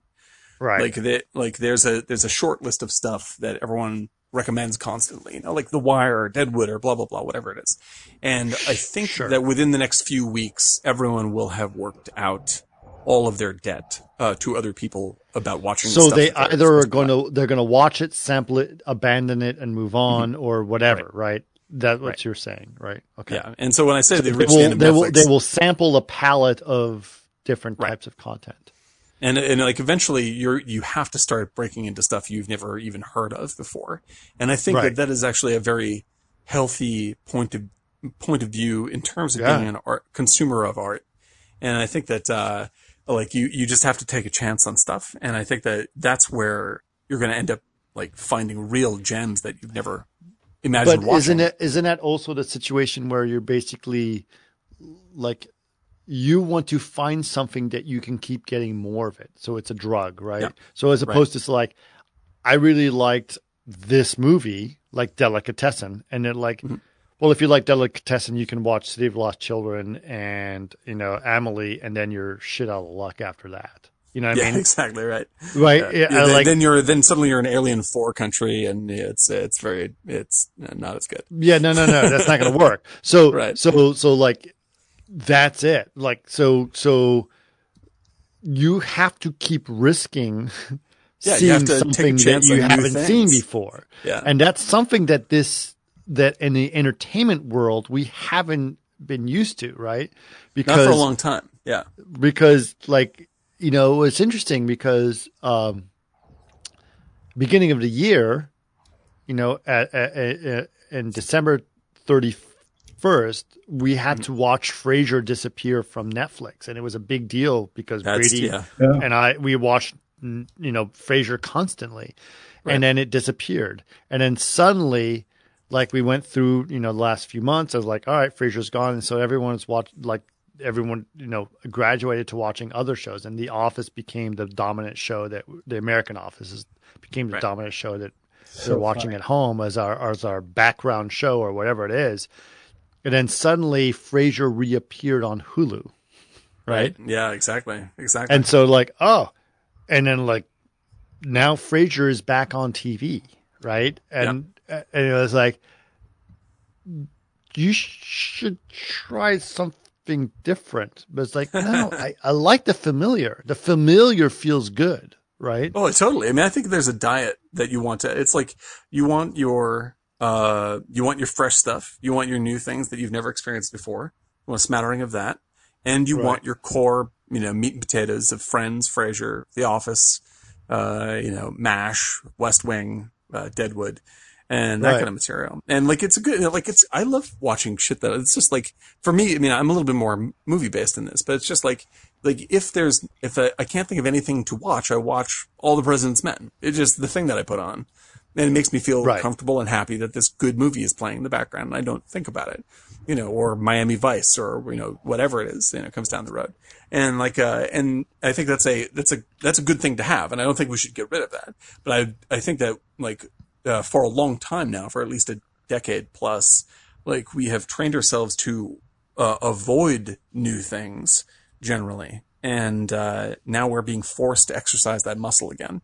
Uh, and, uh, when, uh, audiences open themselves up to that, that's when you get, um, Ingmar Bergman films becoming popular. That's when you get, uh, 70s filmmakers and like the, uh, the 90s new wave, you know, and, uh, and stuff like that. And so I think that that's the exciting part for me. It's like, I, I hear people talking about stuff that they know, that, you know, that they just never would have watched before and they just, they just run out of stuff. So they're, they're, they're trying new material Right. and uh and and I think that like there's also a sort of like uh like I never watched um uh Jimmy Fallon before. Like I think he's kind of funny. Like I, I don't I don't mind him, but I never Right. really watched his show. But I watch his show from home all the time, and uh and it's it's really comforting to me to watch this. Like it's just at his house with his kids. And watching it makes me feel safer and better about the world. And like everyone is friendly and good. And uh and i think that that's another weird new sort of territory that's been broken. Like even even things that are familiar like the you know the tonight show with jimmy fallon have changed into something uh different and new that is still comfortable and and makes you feel good so i think it, Right. like every every every front is being uh uh, you know, uh, cr- you know, every every front is being changed in some way. Yeah. Yeah. And maybe the thing you were talking about was getting run out or, or the comfortable things that were, you know, the, you were talking about the, the list of things that they wanted to see and they're running out of that. I think the habits and, and our perception of things are going to change after this. It's interesting. More people are like closer to their family and they're probably listening more, you know, um, rather than just getting through their day. They're listening more. So it's uh, I'm curious to see all the kind of I, I think I mentioned before like what the stats are and like people were watching and stuff and what people were doing. You know, a year. Well, from I now. can I can tell you this. Uh, You know what I mean? Generally generally speaking, though, uh, podcast numbers are down. Uh, overall, yeah, and and uh, I there's a very easy explanation for why that's happening. Podcast numbers are down because people aren't driving to work. Ah, that's true. Yeah. right? And podcast was like the best alternative to radio, which sucks. Radio sucks. Like, eh, have you turned on the radio recently? It's the worst experience in the world. it used to be so cool. yeah, yeah, but it's Yeah, terrible. Absolutely.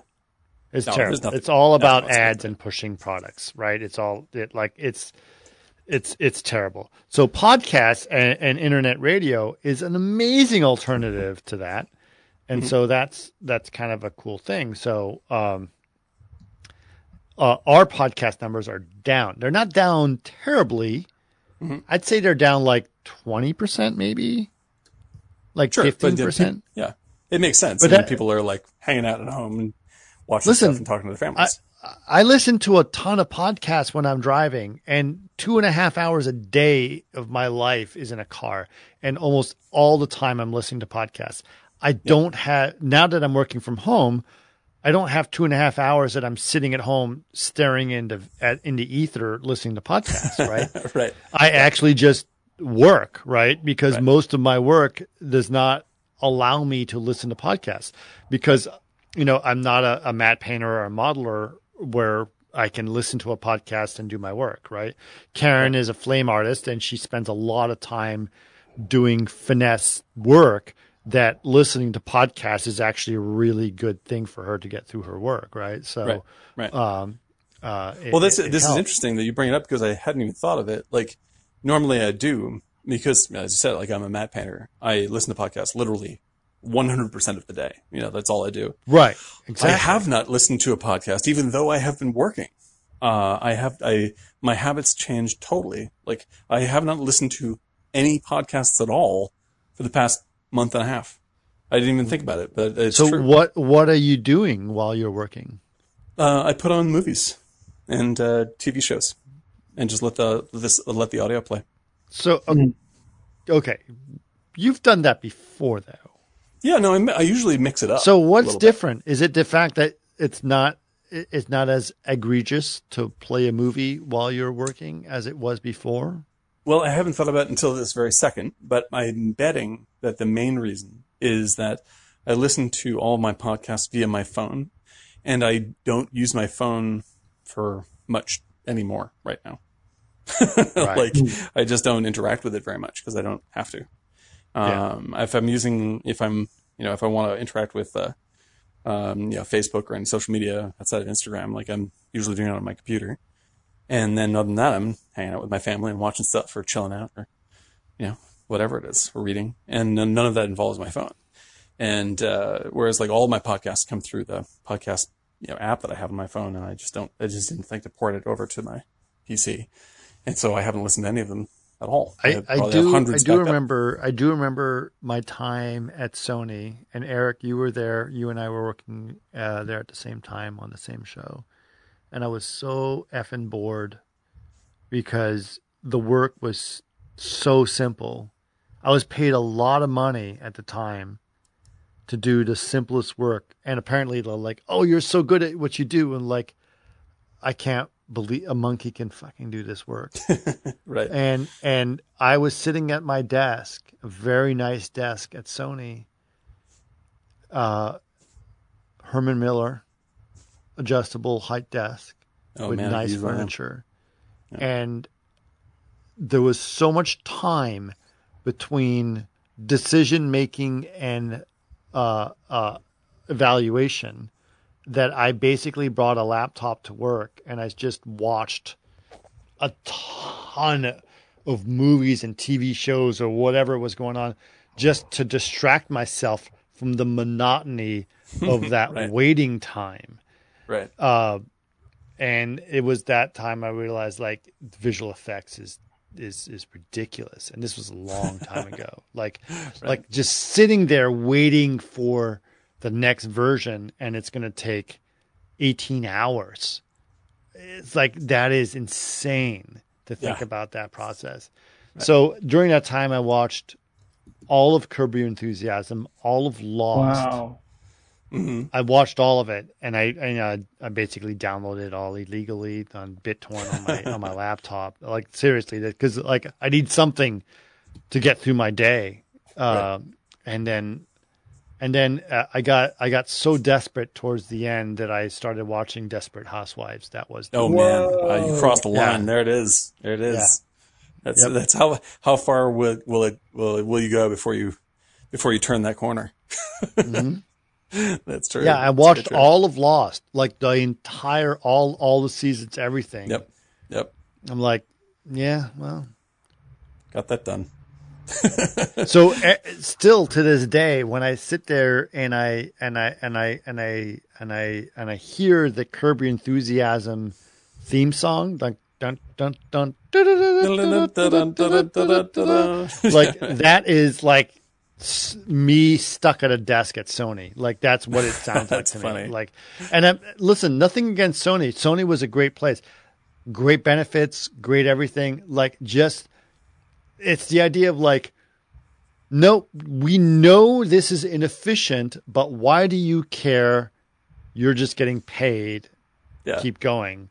And that is that is the the the the effi- inefficiency of visual effects. It was pathetic and horrible.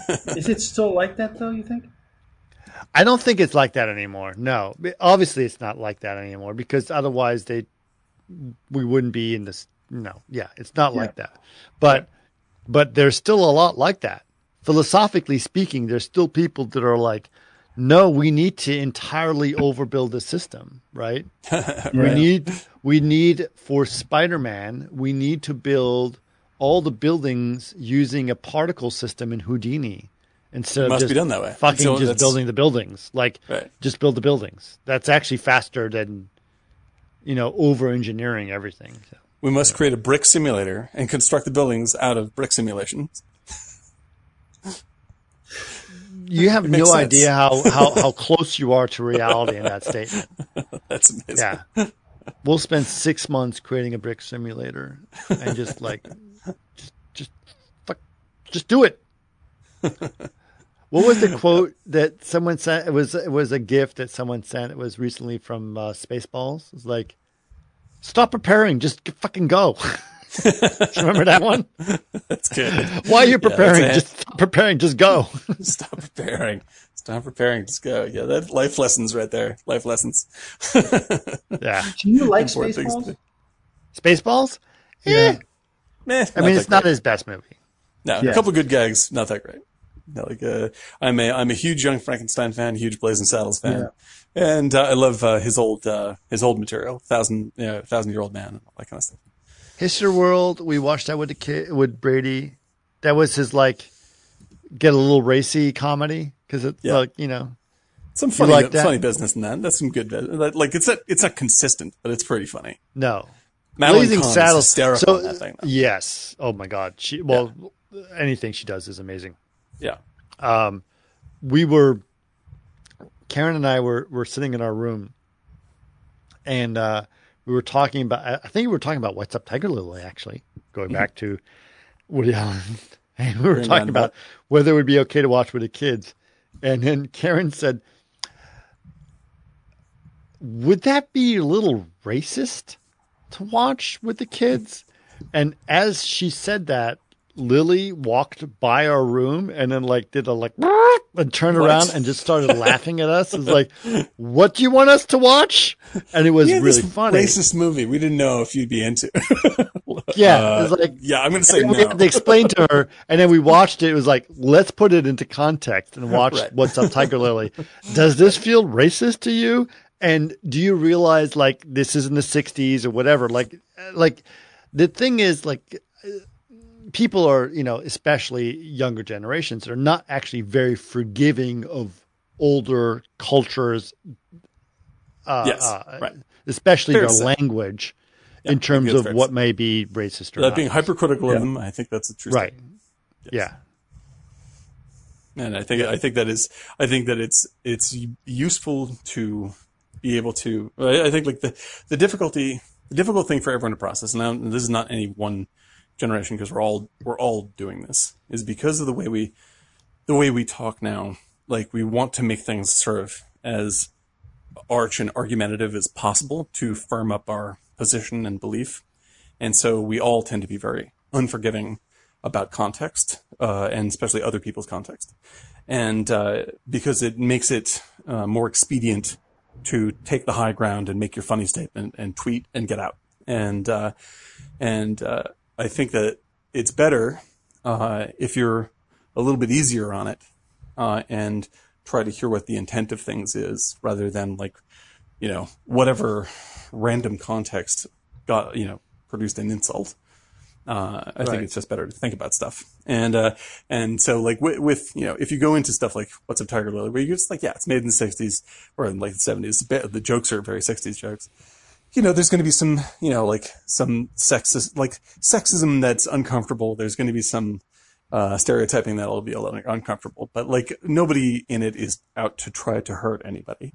Uh, they're just, you know, it's before we, uh, w- before we changed culturally, and so you just have to sort of, you know, op- uh, just open up your heart a little bit and get a little, get a little, a little bit easy on it, and then you find all the, the love and goodness that's actually It in thing. was it was Rickles. Yeah, Yeah. yeah, you know, like That's fair. Yeah, like like, and I love I love Don Rickles, Don, Rick- Don classic insult comedian man, and like that was a time where, in like the idea of an insult comedian was not not only acceptable, it was widespread and hilarious, and it is hilarious. But you have to take, in order for it to be funny, you have to be very open hearted about yourself. And Right. uh, Rickles, Rickles is a really good person. Like he was a really good man and a and a kind person, and uh, and he was doing this be- as as a way of getting that idea across. And it was just a weird. You but you Way to just said you have today's to be standards. kind to yourself. What did you Yeah, say? no, I think- to yourself because that's Yeah. a really important note. Yeah, yeah. I think I Yeah. think that like because I, I think that it's uh, when you when you judge people really harshly and especially in an out of context fashion, um, you're actually doing yourself a disservice because what you're saying is I am not strong enough to even imagine that they mean anything else than to hurt me. like everyone's out to get me or other people are trying to hurt other people all the time. And it's a really cynical way. I don't think it's like people like cartoon, like Fox News cartoonizes this idea into the snowflake culture. And I don't think that's accurate at all. Uh, because I don't think that people are, uh, snowflakey or, you know, hurtable themselves. They're worried about other people that they care about being hurt, which is good. Right.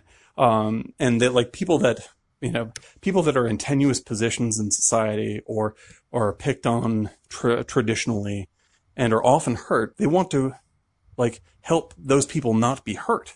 And I think that's a really strong position. Um, but unfortunately, if you don't uh, argue that position from a point of personal strength in trusting that people mean to be good, then you'll miss the context and you'll think everyone is bad and everyone's trying to hurt each other constantly.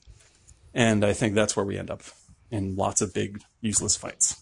I don't know if that made sense, but it's just like a, I want to try to make it like I think that if people are more uh, trusting in people, that uh, people are not trying to hurt everyone else all the time, and then the rest of the world is not made up of uh, villains that are trying to hurt, that are trying to hurt people that you love. Well, I Then think you'll be better I- off. I- the problem is, I think you're you nail it. It's like everyone's trying to villainize everyone else, Yeah, Yeah. and and and and uh, it was very interesting, specifically on Facebook.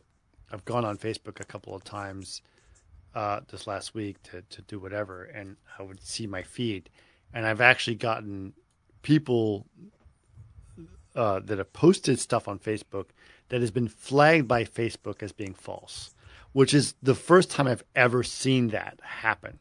Right. Right, Yeah, they're like- Yeah, no, no, no. This has been this is this is false information, and I've I've actually had to private message these people. It's like, do you realize you posted something or retweeted something or re reshared something that is false? And they're like, oh, because they're so adamant about it to just attack without fact checking anything. Right. that like and and listen uh, in terms of what they're sharing just like ideologically speaking i'm i'm with them but i can't support something that is false.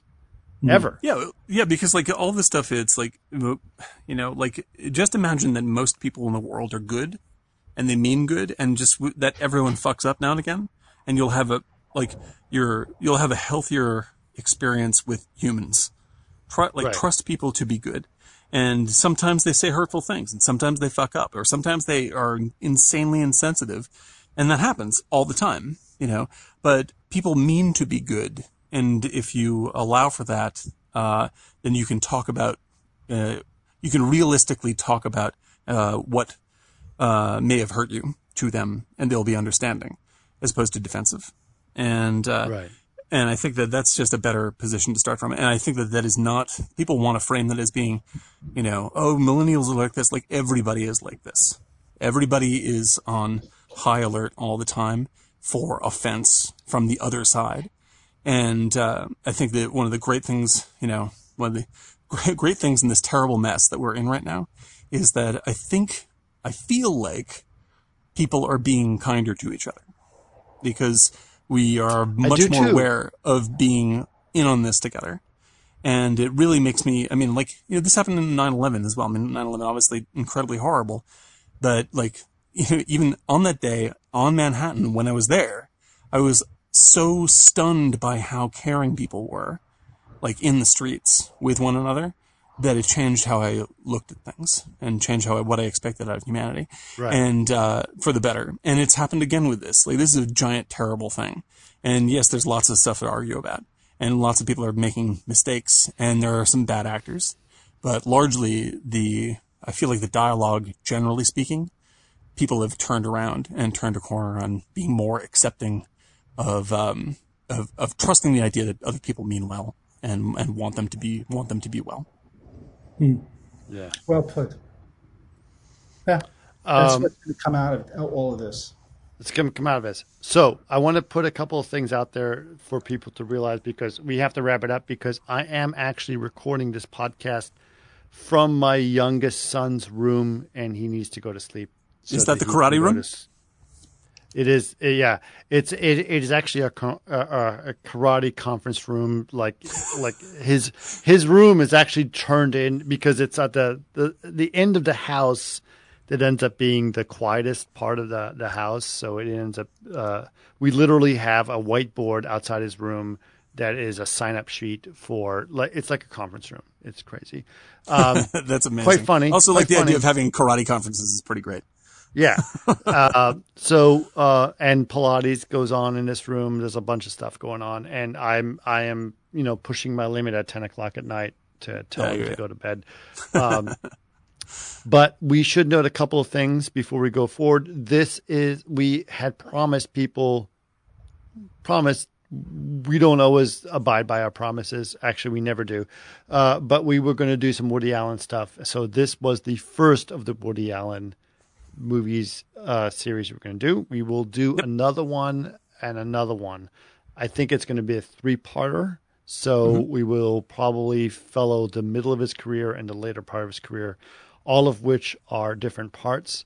Um, you may not necessarily be a fan of Woody Allen, but I still recommend you follow these podcasts because I think Woody Allen is an important filmmaker, uh, Sure, regardless absolutely. of what you think of him as a person. And we've covered that at nauseum on this podcast in terms of uh, separating art from artists, um, and that's a- uh, that's a thing. additionally, uh, we are uh, also uh, dealing with uh, figuring out the technical difficulties of recording podcasts remotely.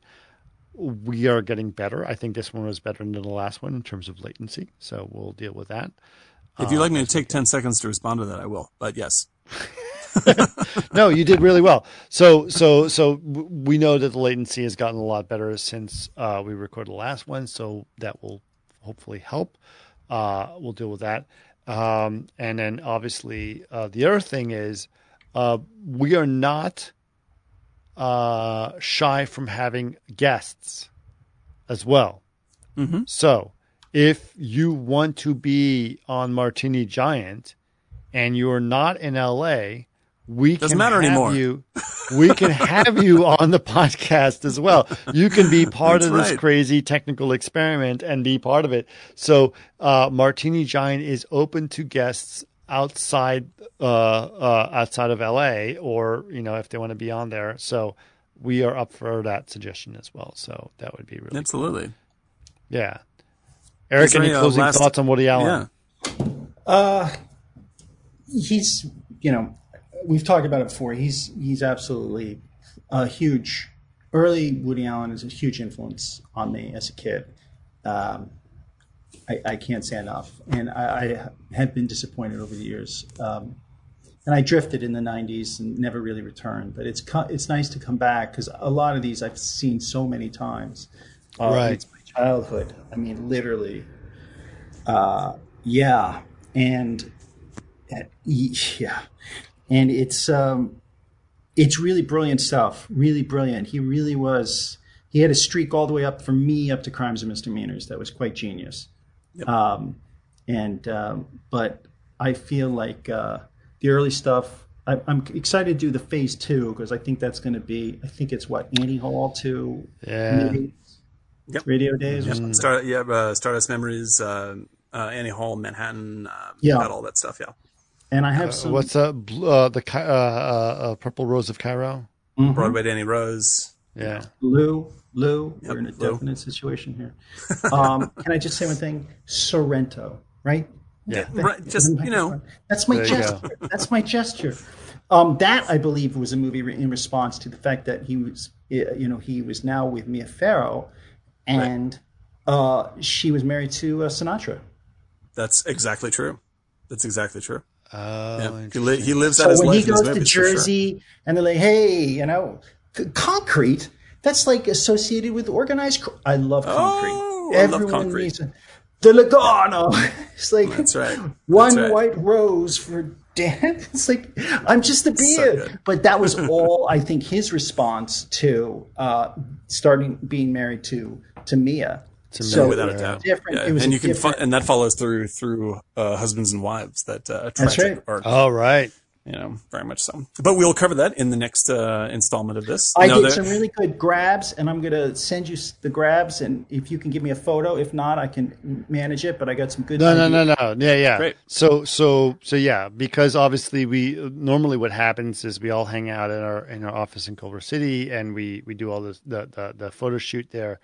But Eric is going to send us pictures that he says do this, and we will we will all photograph them on our phones or whatever we need to do to get them to them. Because Get and don't be shy. I can do anything, anything. true.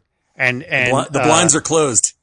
yeah, and my kids love love uh, the the shoots. In fact, I changed the the, the desktop on. uh, I'm not saying uh, the desktop on my computer often to uh, backgrounds you made. So Oh yeah. Did, now Yeah, I think we're all squared up with Clockwork, right? Yes. yeah, Clockwork Orange should be all squared up. So that's Yep. coming out next. Like uh, Think uh, so? well. No By the time you guys hear that. this, obviously, for- well, as yeah. of this recording, that's going to be Yes, our next that's gonna podcast. happen. My only Wildcat ones are this w- episode of Woody plus Wes Anderson. right. Wes Anderson, and then yeah, yeah, yeah. And for We're those good. who are listening right now, we hope you enjoy those podcasts. Because they probably have. All right, you guys ready to do this? We got Yeah. to do this loud. Do this loud. So get close to the mic to make sure we got we it. Right up on there. drink. Talk. Drink.